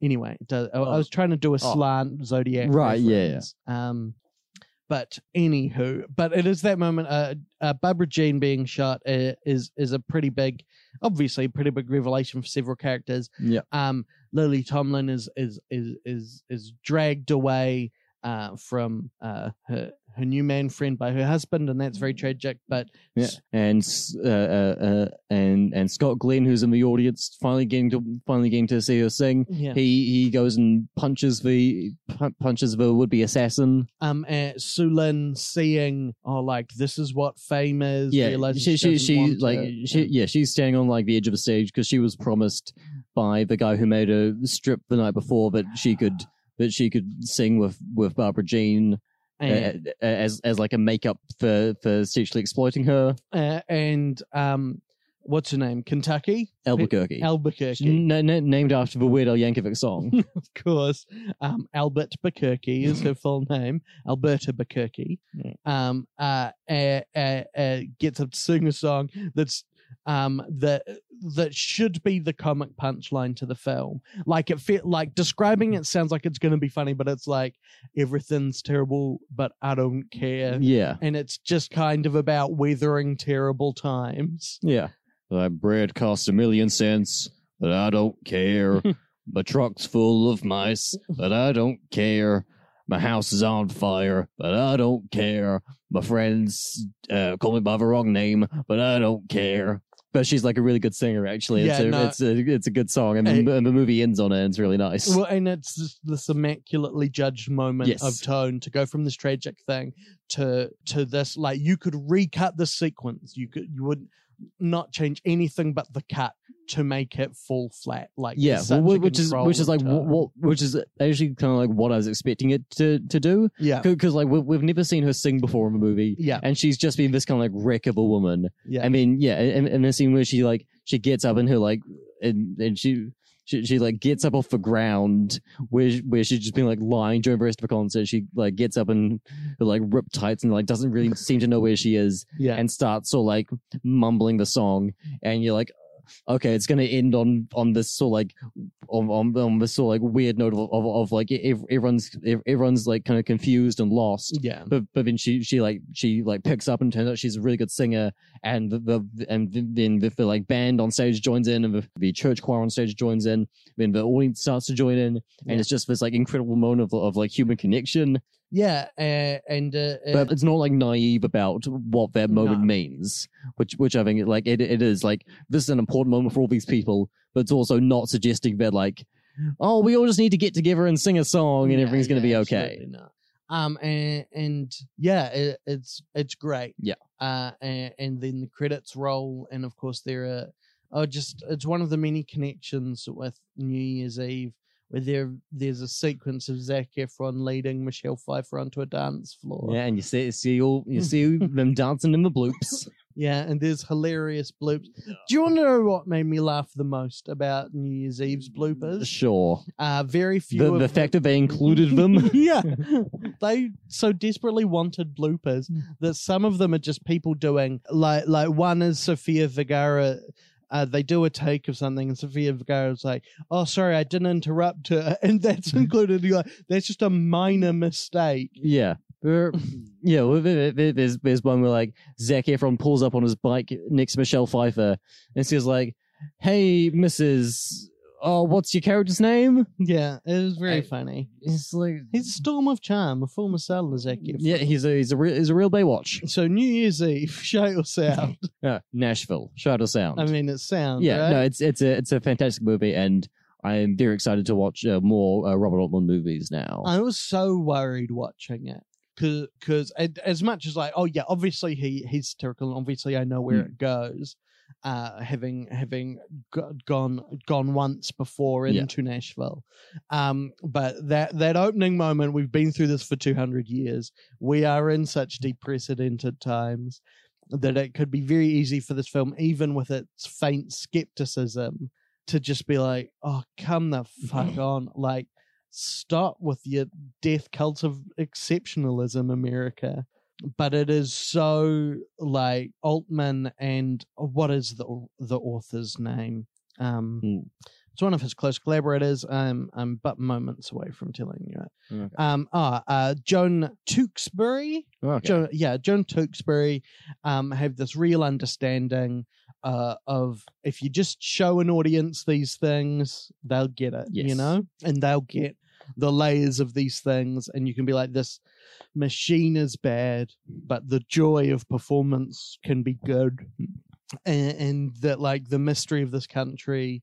Uh, uh, is monstrous, uh, and capitalism is destroying everything but also within that there can be hope for for human connection even if it is between a bad singer and a pickup artist doing a, a salt disappearing track um and i and and especially that final moment is being like oh no yeah no that that this film can withstand this moment i think is a real tribute to it. And i think there are a lot of very good films that do not withstand this moment. Mm. I think like New Year's Eve was sort of the perfect movie to, to do with this because it is yeah it is it is very similar in a Yeah. lot of ways yeah, but it, it lacks all of the skepticism that Nashville has, and like it, it similarly opens with with, with this like montage of Christmas cheer and like cheesy Americana, yeah but it wants it it expects you to love all all, of this stuff. yeah and it, It's like here, here's a bunch of American flags. Here's a giant uh, nutcracker guy. Here's uh, Well, here's someone doing some voiceover about uh, about how how special this time of year is. um it of course opens with the sentiment if there's one thing um that connects the world it's new year's eve everyone coming together in the same moment which is we should just flag straight up just factually untrue Yeah. Uh, it is Yeah, like there, not there, the there is, there is a running through throughout the film. One of the characters who is played by Hilary Swank. She is in charge of the Times Square ball uh, drop at, at Uh, midnight. yeah, that iconic thing that everyone sets their clock to Yeah. and is not only aware of through films like new year's eve Yeah, and, and like it, it is a running through thing throughout the film. But like everyone, not just in New York, not just in America, but everyone in the world is obsessed with the with with the New York Times Square ball Yeah. drop. Which like he- he- here's here's the thing, America for for for most places in the world. Uh, uh, New New Year's happened a day ago Yeah. when, when when that fucking ball drops. and also uh, and also, New Year's doesn't happen at the same time, even in America. You have like four different time zones. Yeah, five if you count uh, the time zone of sixteen sixteen in Donald Trump's head. Am I right? Well, uh, and and and Hawaii. yeah, yeah. It's also in a different time zone. I thought that was the fourth time zone, though. Okay, so there's there's Eastern time, Yeah, Central Time. Central time, Mountain time, Pacific. what is Mountain Time? Is that just I, I, I think because that's, that's the air is thinner? Time seems to no, go I, I- faster. I think that's that's sort of like in in the uh, it's, it, I think that that's in the, the like Appalachians and like that ah. Oh. kind of like slice of the country is is Mountain time. I'll fly over country. Mm. It's because all their jeans are buttons up. That's why it's fly over country. Mm, Oh right. Finn, rate that joke out of ten. Uh, three and a half. So, New Year's Eve. Um, Directed by Gareth Marshall. so Gary, so excited to have you in, N- not not not as good a director as his brother Neil Marshall. or his brother Johnny Marr. yep. Remember from Yep, earlier? I, I remember from from the opening. Um. So Gary, so excited to have you in. Uh, I'm not going to do a Gary Marshall impression because that feels like stealing Paul F. Tompkins' whole thing. Yeah, good Kiwi accent, Gary. So this film you're working on, Valentine's Day, huge hit, Yeah. struck me in the heart. I especially liked how it was Love Actually. Um, so this New Year's Eve film, just obviously we're going to give you the money. Just pitch it to me, Well, it's it's it's it's Valentine's Day again, okay? but it's happening on New Year's so we're Eve. calling it Valentine's Day, uh, or is uh, just two eyes and time? uh, no, no. Uh, I, I'm I'm the I'm the I'm the funny guy here. Oh, oh I'm the, I'm the funny guy here, Mister Mister Mister Mister Mister Mister fucking joke 'em ups. Okay. I, I created Happy Days. I'm the master of comedy. You don't get to do jokes at me. I just did not expect you to be this aggressive, Gary. You're a fucking bean counter. You're a pencil pusher. Look, You're nothing. just because I'm a vampire doesn't mean Yeah, that if someone drops a bunch of beans, No, I have to that's- count them. That's that's rice. You don't even know your own mythology. You fucking guanxi. I'll have you know I'm a legume vampire. It's why I love to count cashew nuts because they're technically legumes. Anyway, and peanuts. so uh, Valentine's Day too. So it's set on the day after Valentine's Day. Yeah, it's, yeah, it's, it's set on New Year's Eve, the day after Valentine's Day. Oh yeah. Well, I only really think that there are three days in the year. yeah. Chris, There's, Chris Val- there's Valentine's Christmas. Day, there's New Year's Eve, and there's Mother's Day. Oh, Those are the three yes. days of the year. You, uh, have you got anything cooking for Mother's Day? Uh, we'll yes, but but I, I don't want to make it till I'm on my death's door.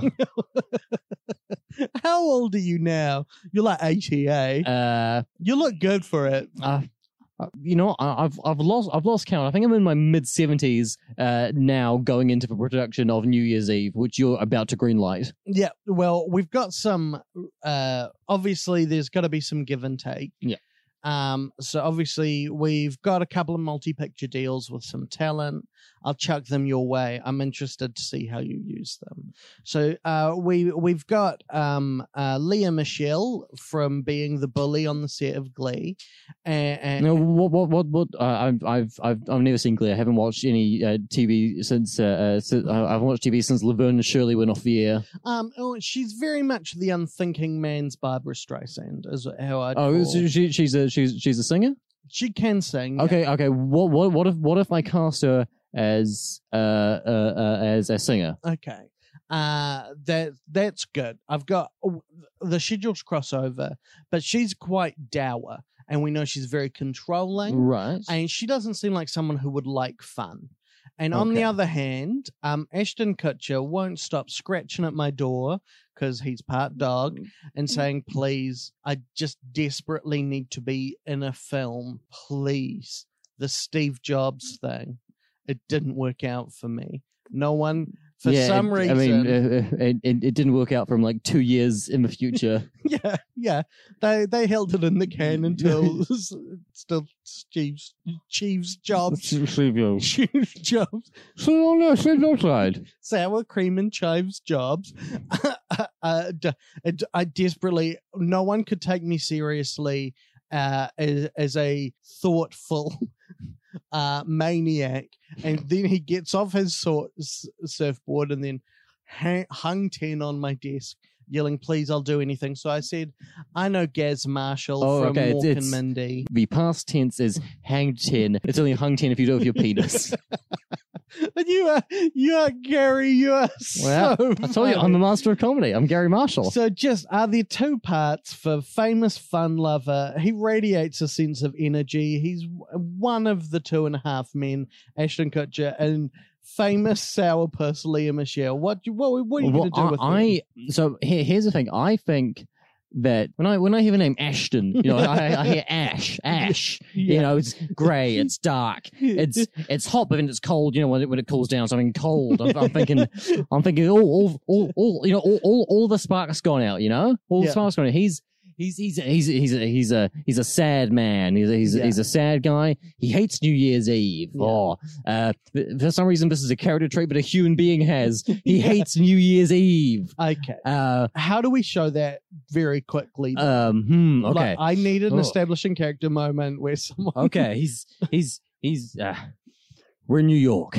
Okay. We're in an Concrete apartment. That's what people live in New York. We're in made of. apartments. Yeah. High-rise building. Got one of those old, uh, one of those old elevators that has like a grape you pull in front of it. Oh yeah. He's he's walking down the hallway. He's uh, uh uh he's he's on his phone to to his to his to his friend. His friend. He's on his phone with his friend. We'll cast him later. Uh, and he he see, he sees he sees all around him New Year's Eve decorations. Something that everyone Oh. has. Yeah. Something yeah, yeah. unavoidable. Well, I've I still haven't taken down my Happy New Year sign from two New Years ago. Yeah. And he, he, he, sees he sees all the traditional uh, New Year's Eve lights and New Year's Eve tinsel. He can't stand it. Yeah. It makes him so mad. Yeah. He rips it all down in a fury. Okay. I've got a punch up for you. There's also, let me be clear, no jokes in this scene. I've got okay. Obviously, you you invented Laverne and Shirley. I got a punch up for you though. Hmm? What if there's a Merry Christmas sign that's up? He took the C and the R from that and put them on a Happy New Year sign. So it said, and I'm sorry to swear, Crappy New Year. Now, I know that you're supposed to be the one greenlighting my movie. so the way I was going to take this bit doesn't work just on the face of it. but uh, I think you've got something. Great. I have a spec script as well, and it, it- it's about an older woman who quits her job working for John Lithgow and is like, I've got a list of things that I want to do, and I've decided that I need to do them in one night. And so she hires a young bike messenger, uh, and, and they do them. It's called Premium Rush. I think we could take some of the ideas off the top of it, off the top, and we could leave the core bike messenger plot, and I could use that elsewhere. Is there anything you could do with that? Hmm. Bike, bike messenger, bike messenger. Uh, he's got to be, he's got to be speedy. You know, he's got, he's Yeah. got, he's got to be young. He's got, he's got to be live, Yeah. athletic. Yeah, Um. Uh. Uh. Uh. Robert De Niro. uh no, no, no. You, you, you had me, and you lost me. Oh, Um. Okay, so I, I'm, I'm thinking. It's got to be someone who knows how to move, right? ah, When you think about riding a bike, isn't just isn't just a form of locomotion. no. It's a form of dancing because it, it, it involves your feet, it involves your hands, it involves your you got to engage your core. It's a it's a, Yeah. it's a it's a dance, right? We, we Yeah. need we need we need a we need a song and dance man. Look, I'm I'm, I'm, think, I'm thinking I'm thinking Neil Patrick Harris. great. Let's You know from from ava- from Doctor Horrible sing along blog. Yeah, I'll just give him a call. Hey Neil, um, do you want to work with Gary Marshall on a? Uh, yeah, that is. I did know you're a magi- magician. yeah, no, you're. It's so quirky. Yeah, no, How I Met Your Mother has not has not aged. I- okay, I got to do do. Yeah, no, um, let's not work with him. He he seems very tiring. I've got a pitch for you. We've got a secret project where we're reanimating Gene Kelly. Oh, Um, and if that doesn't work, Zac Efron owes me a favor. Which of those two would you prefer, Zombie Kelly or Zac Efron? uh, Trick I- I- question, same person. really? You so Yeah. there's like a Wonder Woman 1984 thing where you put Ha- Gene Kelly's soul into Zac Efron? no, have you ever seen any of Zac Efron's blood? Uh, Nah, it's all Gene Kelly's blood. We drained him and refilled him back up. That got into his brain, filled him with Gene Kelly's thoughts. That's why he's the modern Gene Kelly. Okay, so so that that's why I didn't get any younger when I drank Zac Efron's blood at that Hollywood party that one time. No, I'm very sorry about that. I wish Yeah, you would stop I- throwing those parties. Look, I get jeans jeans they're called okay so he now who do you want for the older woman the older you you got to have someone who who's who's haggard, yeah. who who seems past her prime, ah i've got a just spinster, unlovable. robert de niro This time I like where you're going. no i mean what's michelle pfeiffer up to right I mean, probably heaps yeah, she. She has a tv show right she I must don't, I don't. I don't think so. But like, but like, she she she doesn't need a TV show. She's Michelle Pfeiffer. just to break kayfabe for a moment can i read you an entry uh from what lies beneath's imdb trivia page Sure. J- j- j- just to just to also break kayfabe for a moment, uh, like right before you said I've got a spec script, I was about to I was about to say something about a spec script. uh, I was about I was about to ask if you had any spec scripts you wanted to send in to me for pilots.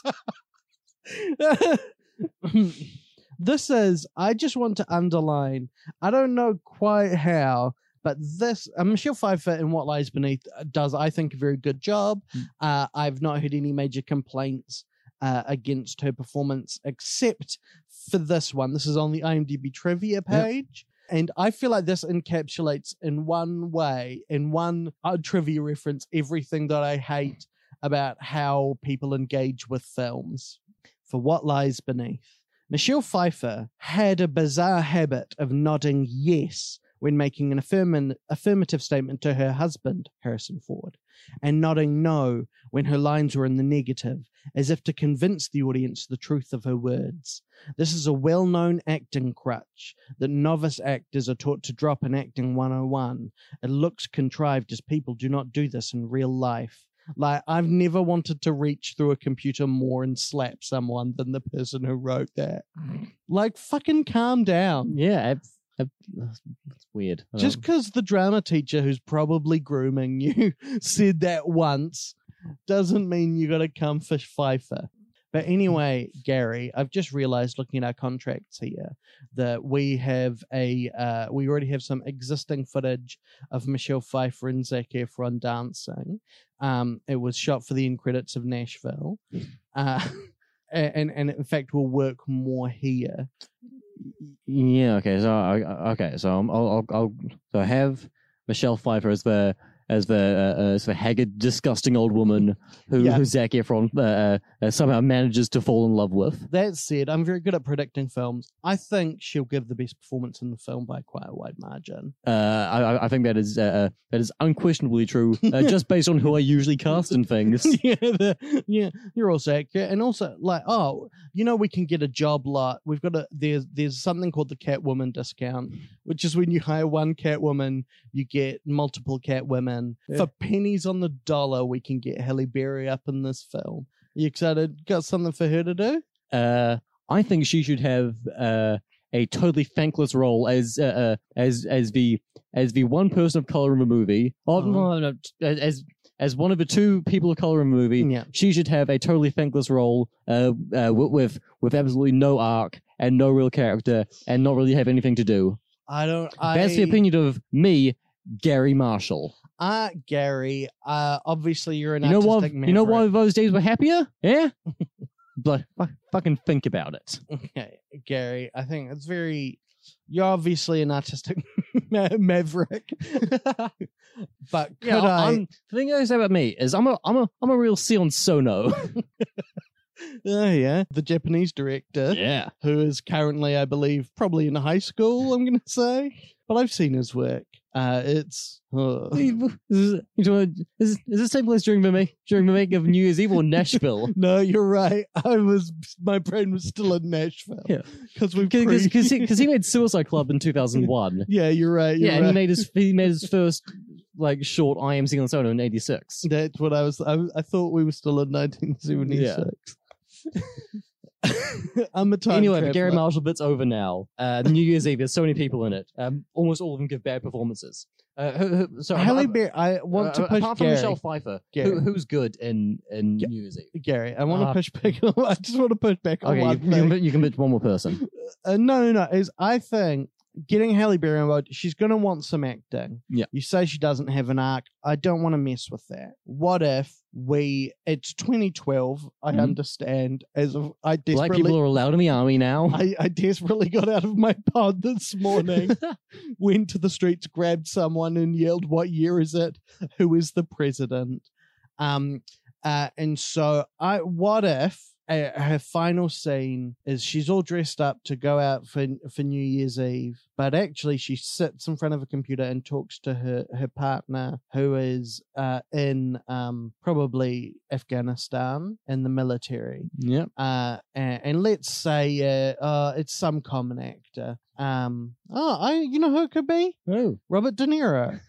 um, No, everyone, it's Common, the star of John Wick Chapter 2. yeah, the, I mean, it's a star turn. He's so he's so good in that. Smallfoot. No, is it Smallfoot? Yeah, I Uh, think it is Yeah, yeah, it's, it's it's it's Smallfoot. The the the film where he famously played Stonekeeper. yeah, and like Stonekeeper, um, who, uh, spoilers, but halfway through is revealed to be uh, uh, not not a good guy. Uh, but then he but, but, but, but what about Dorgle? How, how how's Dorgle turn out? but he raps all the he he has a rap where he raps both a lot of the exposition and his villain song and it's great that's one of two good bits in small feet Smallfoot. smallfoot and the other the other one is when james corden gets a voice message that is just james it's your father i'm no longer ashamed of you those are two good jokes um so gary the you want to you say you want to make it about the ball drop how are you going to complexify that Uh, the ball's gonna break when it's when it's going up, Ah, okay. and so there's like. Uh, there's, Yeah. there's, there's, there's like a lot of there's a lot of, there's, there's a lot of like fear about whether it's going to come down in time because as as you and I both know as, as Americans there is nothing more important than the Times Square New Year's Eve ball drop. Look, I have to tell you that one time I accidentally fell asleep before I saw the ball drop, and the next year of my life was plagued with such terrible luck. I chipped a nail, I chipped a tooth, I ate a chip of poison and died, and then they had to give me Gene Kelly's blood. And that's why I'm constantly dancing at my treadmill desk. Yeah, it's a treadmill desk that goes side to side rather than. Yeah, no, it's Yeah. it moves in all four directions. Oh, yeah. Just like one of those things in Ready Player One, where you stand on it and it moves in all the directions. Oh yes, Ready Player One, that documentary they're currently making about Yeah. me and my life. Well, no, I, I, I didn't say anything about the film. I'm talking about the book Ready Player One, Yeah, written by no. Ernest Cline. the book documentary, It's a, they're called documentaries. yeah, That's what a non-fiction book is called. It's a documentary. what's fiction? Hmm. Uh, you know when like stuff happens. Oh, I'm aware of it. Yeah. And but sometimes stuff doesn't happen. Like when I shut my eyes or when I'm not in the room. Yeah. Ah, And then you have to guess what happened. nah, people tell me. I put I put like hearing bugs and cameras. Well, you've defeated the Gom Jabbar. I, I- I guess you're the director now. No, You, you, have proven you can overcome your animal instincts. you're, a, you're you're a human, and you can you can be part of, part of a Bene Gesserit breeding program to find the Kwisatz Haderach. Gary. I didn't know. I'm so excited. I'm yeah, gonna, I'm, gonna I'm gonna take over my mask. Oh, I was I was a Reverend Mother Gaius Helen the whole time. I'm gonna direct the shit out of this film. I'll get Hector Elizondo in there to celebrate Luda Christmas. I'll have Ludacris in there. Uh, which one of the karate children should I have this time? Swank, I think. oh, all right. Yeah, I forgot, I forgot she was a karate kid. Karate child, please. Uh, so we'll chuck her and then she can be like, oh no, the ball not come down. Oh no. But then she do. But she go to her dad, who I've got the perfect idea for who her dad Yeah, should be. It should be Larry Miller. yeah. if, if, if, if everyone's favorite uh, gay blind elderly bat, Larry Miller, Uh, the, the star of Cougar Town, Larry Miller, yeah, Larry Miller from M- the Miller. Miller's Crossing. I was gonna go with Miller High Life, the beer. no, no, he wouldn't be good as a dying dad. Oh, let's.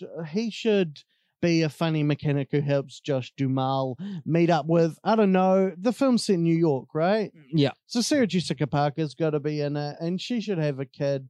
Uh, who's a child?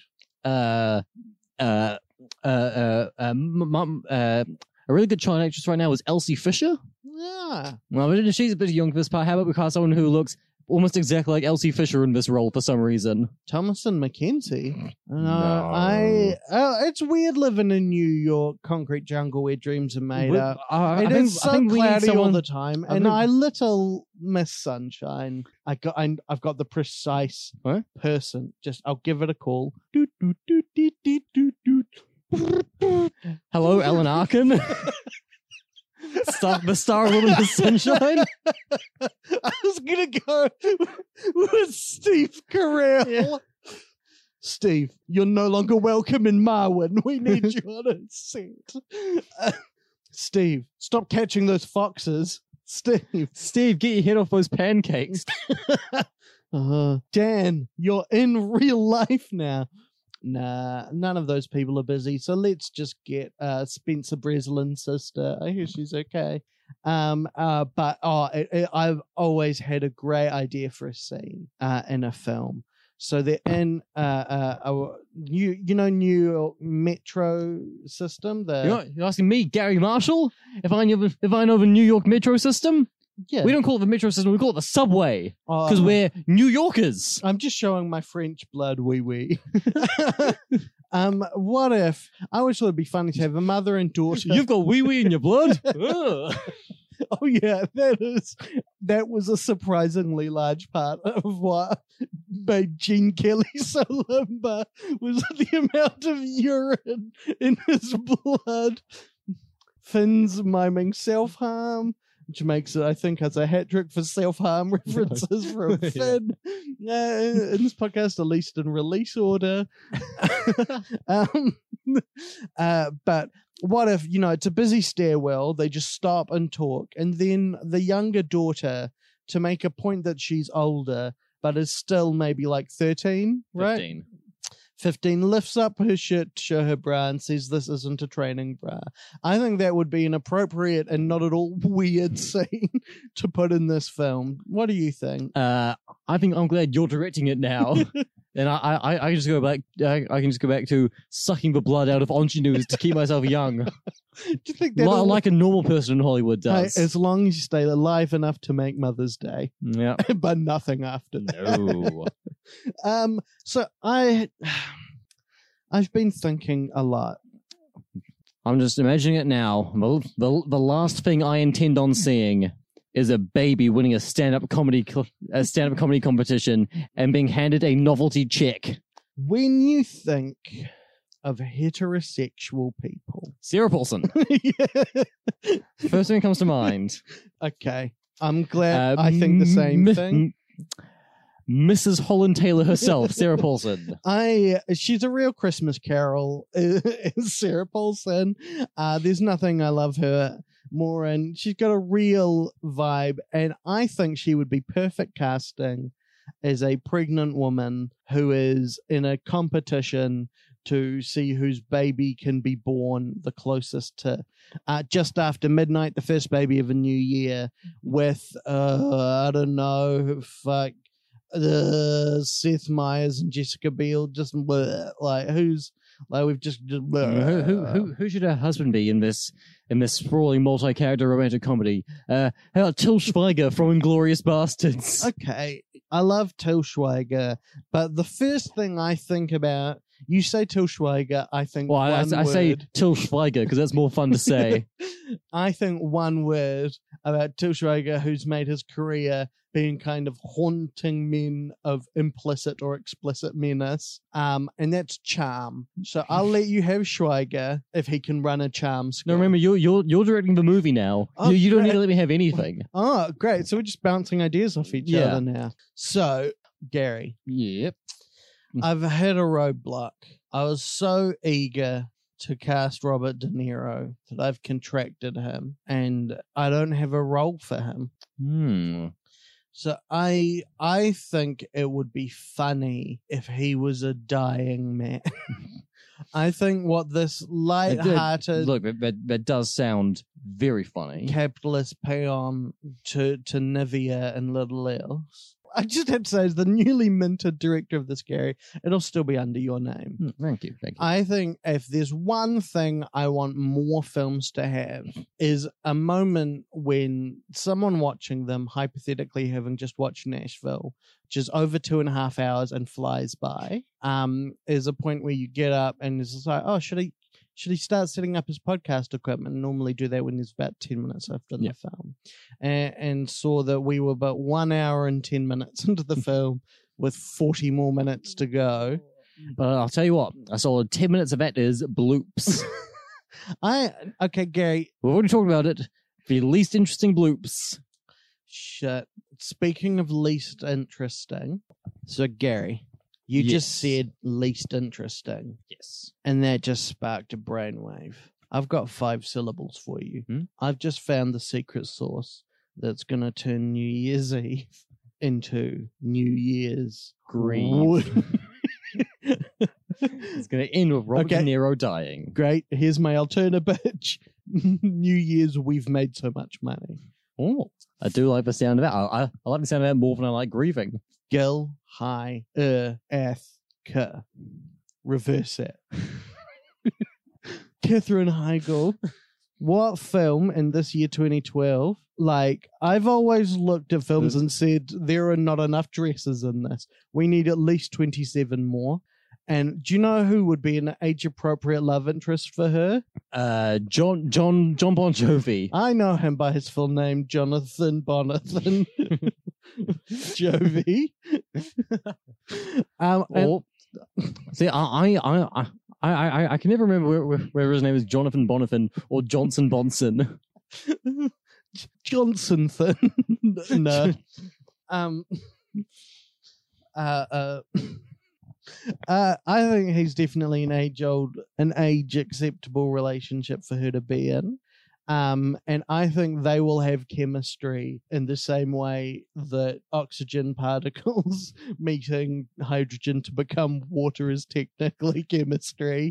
You know that that a baby dribbling is technically chemistry, and I think that's See, the I, I. I think that I think even that is too much chemistry. I, I- I'm thinking more like like like you you you're throwing some noble gases at each other, yeah. sort of chemistry. okay. Like I want no reaction. and I don't want to over the pudding. But what if Sofia Vergara was also there? Uh, sure. Is, is she gonna uh, play up her accent a lot? She's pretty uncomfortable doing stuff like that, so I'll have to ask her. Oh, no, I just got an unsolicited text from her uh, here that says I'm willing to play up my accent. Um, and then underneath, in all bold, all caps, says one only one joke about my the size of my breasts, or I walk. Mm, no. so she's on board. Um, I mean, you, you you know who'd be a really good comic foil to Sofia Vergara? Katherine Heigl, Robert De Niro, two no, no, no. I think it should be the Canadian Indian stand-up comic uh, Russell Peters. Uh, yeah, but how? But, but I'm I'm not so comfortable Hmm. with, with the Canadian part of his heritage, Yeah, and I, I think we should just focus on the Indian part. look, it's the year 2012, Yeah. and if there's one thing people need to hear in films, it is an Apu like we need an Apu. Yeah. Oh, we can get Yelderly Sli- Smith in this film. Speaking of Simpsons voices, we'll just bung her in there um to talk to uh uh Josh Licious, Mr. Duhamel from the Transformers films. You've seen those, right? Uh, uh sure. I, I I I I don't watch TV anymore, but I, I love love going to the old cinema. So, Garry Marshall, what is your take on the Transformers films? So I, you know, I, I just just in general, I'm not, I'm not, I'm not a fan of Bayham in, in particular. I, I, I go and see all his movies. You know, I, I think he is, he, he, he, he has an interesting cinematic voice, even if I don't fully like en- enjoy his style. You know, and I think it, it's it's important to, to it's important to support auteur driven cinema, even if it's bad auteur driven cinema. I, I mean, you, if anyone, have a lot of stake in support bad auteur driven cinema. Now, Gary, Gary, Gary, Gary, Gary. I know you've handed over the reins to me Yes. to to direct. what, what, what, what was your name, by the way? Um, my name is Oh no, it says, it says on your name tag there. It says it says your name is Cedric the Entertainer. Then in parentheses, not that one. that's me. um, I come from a long line of Cedrics, uh, and we all have different surnames. Right. Yeah. So like, my father was Cedric the murderer. I can't explain why, but it's not for the obvious reason. Uh, long story short, he's got a big collection of stethoscopes. so I I've worked out how to connect this all together because if there's one thing that makes a film acceptable and worthy of um, an eight-figure budget to be released, it is that the bare minimum of narrative legwork is done. Yes. So So that, that's that's what I've always said about my films. obviously Bonathan, uh, Jonathan Bonathan Jovi, um, is going to play a music star with a name like Hackle. or or like Hanson. Yeah. Um, and everyone you- can, is- can can can can can he play one of the members of Hanson who's who's gone who's like started out on a solo career? uh, I just don't. I just don't. I could never buy them breaking up. Hmm. But I Um, could, couldn't couldn't be bothered finishing the joke myself. I was like, I'll let you do it. uh, not being able to finish a Hanson joke, isn't it strange?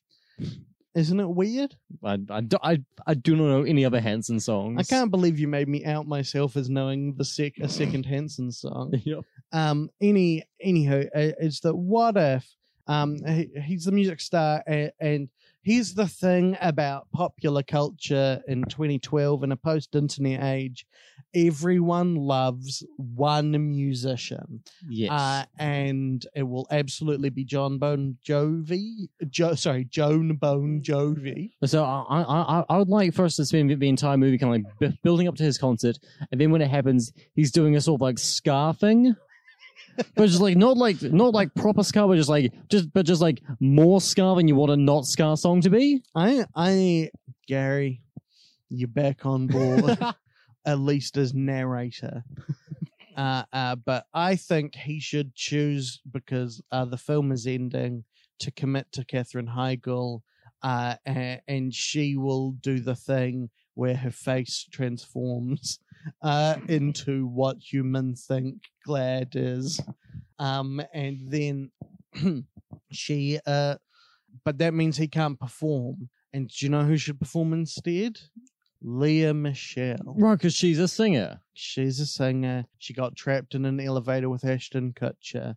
And if there's one thing I know about those two, it is that Ashton Kut is that Lea Michele is a famous party hound and would be the one to show the Ashton Kutcher how to have a good time. Yeah. Uh, and, and then they kiss. So what what what song should should should she should she sing at the end? Like it's it's got to be like a like it's got to be like a big up tempo like rocking song to send the audience off with a smile. Uh, is it the Adam and Joe song about Robert De Niro? Uh, no. Oh God, I just Please don't tell me you've already licensed it. Gary, I have to tell you, like, I'm in a bit of a tiz because we're actually filming that scene in a minute, so we just need your first idea. Uh, We just need the uh, first it's, idea. It's, it's, it's, it's, it's new. It's New Year's Eve. Uh, music, music, song. New Year's Eve. Uh, uh, she'll, she'll, she'll do like she'll do like a pop ballad version of Auld Lang Syne. Uh, uh, Okay, Gary, no, Gary, no, no, no, no, no! I take it back. I take it back. it's too late. And then in the distance, we uh, um now as you So I, I- I think that this is another. This is sort of like a, a perfect counterpoint to the ending of to, to the ending of Nashville. Is like is is the is the ending is is the is the is is, is the song that that in that ends New Year's Eve. As we see, the song that ends Nashville is this very tonally strange scene where there's Yeah. just been this horrific and unexpected act of violence, and now people are trying to regain some sense of normalcy and come together as a community and th- th- they're able to do it to an extent, but everything is not fixed by this act of song and this and this this coming together. But when Lea Michele sings this shitty, like like super clean version of Auld Lang Syne as like a ballad, it is supposed to move us to fucking tears, yeah, and we are supposed to leave the theater thinking. I just, well, I not- just, I just love New Year's Eve. Gary, I love having a second chance at a new year. I love that take on the ending, but I don't think the message is clear enough. So could you do some narration over the end? You've only narrated at the beginning and the end. Uh, it really sets up a convention that the film won't follow through. But if you could, your narration at the end be essentially like, uh, and that's New Year's Eve, folks. Uh, a lot of new beginnings. But the most, hey, what you gonna forget about it? Hey. but the most important thing to me, I think, is love. Anyway, bye. God, the fucking the, the fucking ending of, of this movie is the, the ending, the beginning, the middle. Yeah. Uh, I I think the one thing. but, but like a- a- as we were saying, like dur- dur- like during Lea Michele's song, "Auld Lang Syne" is a song that I I personally think it's not something I super understand a lot because it's a weird like Scottish dialect that I don't but I don't speak. Yeah. But like I, think it, it is there is a reason why that song has lasted so long. I think it's a very beautiful song, and there was a time where I saw James Acaster play that song live on stylophone to end one of his shows, and it was incredibly moving. And uh, and Le- Lea Michele with a fucking thirty million dollar budget cannot achieve the same effect of James Acaster in the basement theater in Auckland playing it on a on a stylophone. And like it's it's so fucking misjudged. It is it is I- it, it, yeah. like like that, that that is a song that works best when it's being sung by a bunch of drunk Scottish people, yeah. and it, it, it is not supposed to be like clean. It's not supposed to be a ballad. It, it's it's it's it's like it's a song about like about like regret and being like s- drunk and Scottish. Like Yeah. you, it doesn't work with Lea Michele doing it. She should have sung this year by the Mountain Goats, right? I mean, like that would have worked better. Yeah. that would have been so fucking good. But I think the thing that documentary audio tape we just played didn't really capture about the film, and the real stark juxtaposition to Nashville is that as as Nashville floats between these stories, you're always getting just enough of a moment, like a glimpse into these things that are weaving together to follow them. Uh, but you you never like when you leave a scene, you always wonder what is going to happen next Yeah. and where you're next going to meet them. And in New Year's Eve, it's just a bunch of people being like, "Well, I don't believe in New Year's Eve. Yeah, it- I do not. Nothing will ever make me believe in New Year's Eve." Yeah, and you're e- like, every character has exactly one personality trait, which they uh, which they have to do in every scene that they're in, and like there there, there is this this like clear trajectory of like where they start, where they're going to end, end up, not just like emotionally, but like often like the the like geographical location. You know at the beginning of the movie where like where ge- geographically they're going to end up Yeah. at the end of the film, and like then they end up there. Yeah. and it is like it, it, it's everything is so signposted, and like yeah, there, there's no chance for these characters. And like, obviously, Garry Marshall isn't going to like let all, all his actors like improv all their scenes, and a lot of these actors are not would not be capable but, of doing but that. also like the improv thing about Altman is very much like he has he he obviously worked with uh, what's her name um uh, uh, uh, the scripture, the, Yeah. the there, there was a heavy and shaped script for Nashville. yeah, there's also and- lots of like rehearsals, yeah, and and, everyone like fleshed out their characters. and- and, yeah, a lot of the improv is within scenes Yeah. and within lines, so it's not. I'm I'm I'm just very wary that there is kind of a myth when people talk about films. Yeah, being yeah, it's not like everyone just like showed up day of no no script, like yeah, let's let's just figure it out. Whereas, like, I, I said to you during um uh, uh uh New Year's Eve that at points it felt like it was being written by a script bot, Yeah. but it also like you could buy like suddenly in a panic. Garry Marshall's like, I have to film a scene today, and then just dashing off a scene in five minutes. Yeah. Um, and because it is all it is people stating things, and then because of the shape of the film, and you're like, oh, it's just so turgid. And I, the worst part of it was me realizing about 15 minutes in that I had seen it before. Uh, for some reason, when Lea Michele and um Ashton Kutcher get caught in the elevator, I was like, I have seen this before. I remember them kissing, uh, and then they do, yeah. and uh, it was. Uh, And you know who gets me out of that elevator? It's old Jim Belushi in one shot. Jim Belushi is in this movie for one shot. but he gets ah he gets so much mileage out of this one shot. Because like hey i got you out. Did you have sex in there? Did you have it on the bench? Did you have it on the bench? I'll watch the video boy. And and like It's- the, like only thing I could think like when I was watching this, I was like like like five years after this, he would shoot Twin Peaks for Return. um but it, a- and it is later we will not go back through it in detail No. of course but um later uh, uh in that scene when um Lea Michele's like oh I've got to go sing and Ashton Kutcher there's a reaction shot of him you know we're supposed to be like he's supposed to be like he wants to say no let's kiss yeah, but it is this reaction shot of him just staring blankly, and it is like catching a video game character in T pose, just someone just like, bah, like yeah. so much, One of the like crew was walking through the set, basically kicked out Ashton Kutcher's plug. yeah, uh, so fun. New Year's Steve, Yeah, it's yeah, it's, it's it's New Year's Adam and New Year's Eve, not New Year's Adam and Steve.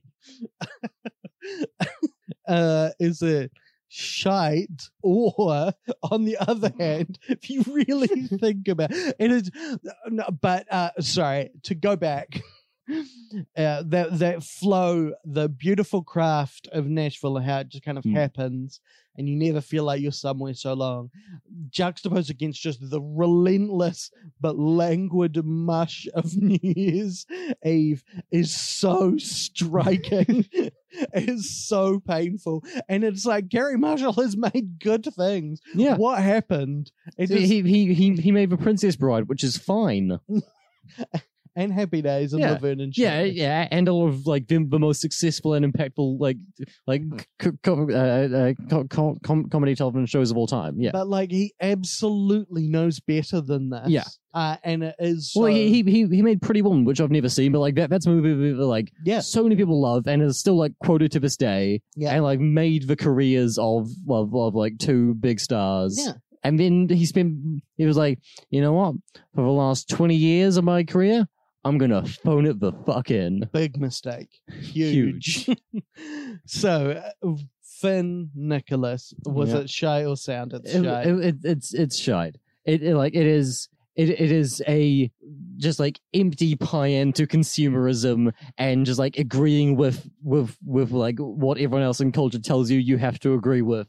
It it is it it it, it has an idea of love and romance that is so like shallow and makes love and romance seem so pointless. I'm so worried. I hope that no one likes this Yeah, same. because it is so clearly pandering to an audience. And like, there is nothing wrong. Ro- the, I love so many romantic comedies. Yeah. But the biggest issue is so many romantic comedies that is so heavily underlined for this film is that like bad children's television, um, uh, they think they're being made for idiots and you can just do what the fuck ever yeah. and then you can just be like, ah, I'm a dentist. Oh, I've bumped into this woman who works at the candy factory.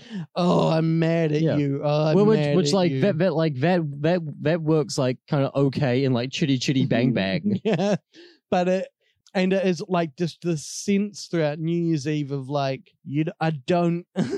Like you like fuck you you like this. This is this this pablum and and it, it just makes it so it sucks so much. Yeah, and uh, I just want to like talk briefly about about the like differences in the closing shots of these movies. Oh yeah. Because they they are they are very similar shots. Like as as, as like we we talked about about, that like final scene in in uh, uh, in, in in Nashville a bunch where you know where, where, where there's a song and like a- again it starts starts in like like close on on the starts in close in Albuquerque and and pulls out in this incredible crane shot like over this audience and then like, it, it like pans up towards the sky as she's still singing. It's fantastic. And then the the, the final shot of uh, the final shot of new year's eve is like josh duhamel doing some fucking like voiceover and and uh the, the, the, Oh, that's right. Yeah, it's so it- Duhamel. yeah, it's not. It's the, not. the narration at the beginning is Sarah Jessica Parker, and at the end it's Josh Oh, Duhamel. Okay. But um, yeah. So the, the camera is like on, on the ground, and it's, it's like shot up at the Times Square ball drop building, and the you know the signs like Happy New Year and all that sort of stuff, and just the fact that it's happening in Times Square. There's, there's this big zoom in, and above the clock saying that like it's it's twelve o'clock, and it's it's turned over to 2012 now. There's just a big like flashing sign saying Toshiba,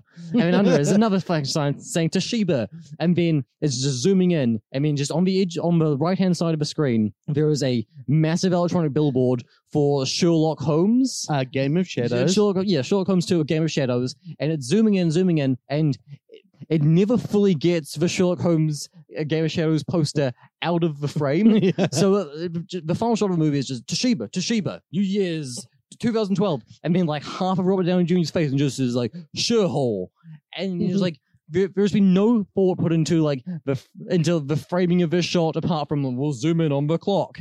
There's no care put into what you are showing in the frame and what that says about your movie. And just the fact that the final thing, the final shot of the- movie is mostly like accidental product placement is like Yeah. speaks so much to the total laziness and the total like lack of any serious theme that that, that Garry Marshall has like thought of. Well, and like this. so so it's it's so infuriating. Well, and and like the other thing to flag is, of course, like problematic as it is in both the neutral and negative terms.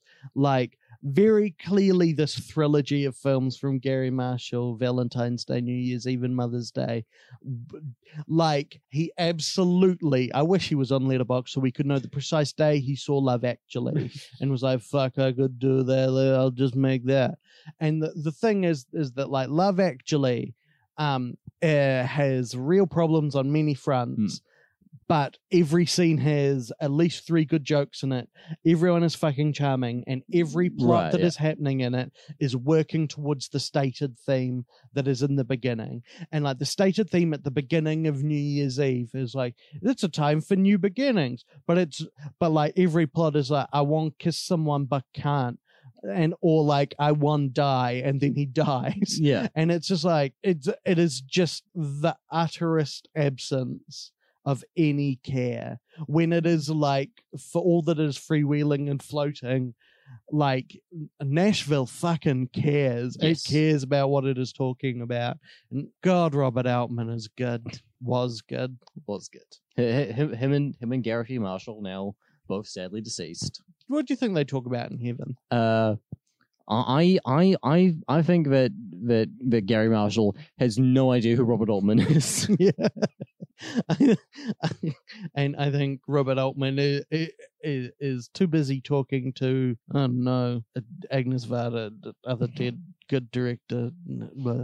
Um, so what are you watching next week, Finn? Next week we are doing our second of like four Jean Renoir films on Yeah. the list. Uh, it is The Oosey Doosey of of Rennie Rennie Black. yeah, it is his World War One uh, prison escape class comedy, sort of. Finn, I will only watch this if it is big.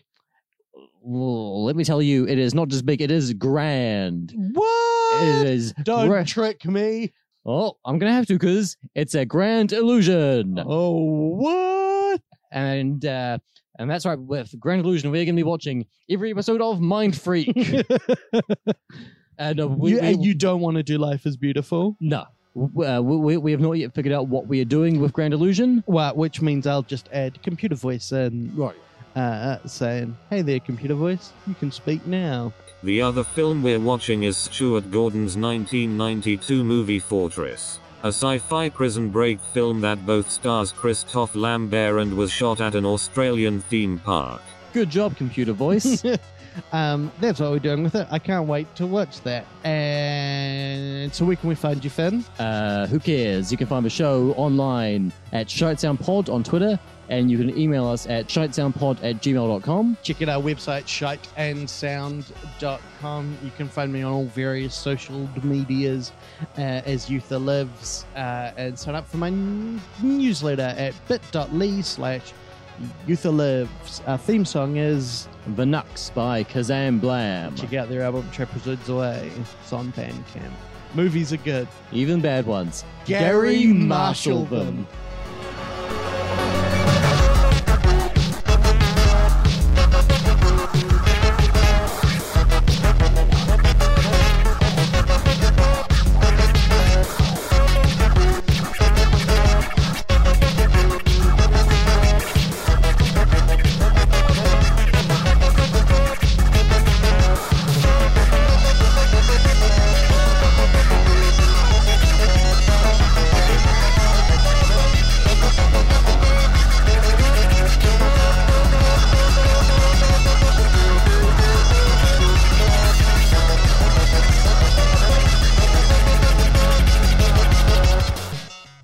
Yeah, that, that's usable. Hooray! Yeah, this is gone. Yeah. Um, just gonna drink some water though on mic. Just Finn in the future. Hi.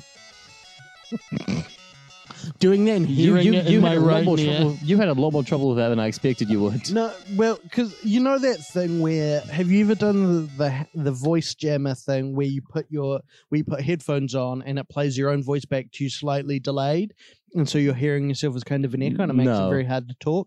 Turns out when you can hear amplified your own drinking through only one of your ears, it sends your whole brain into. I was like, you know, sometimes when something especially odd happens and your brain just like goes to like color bars.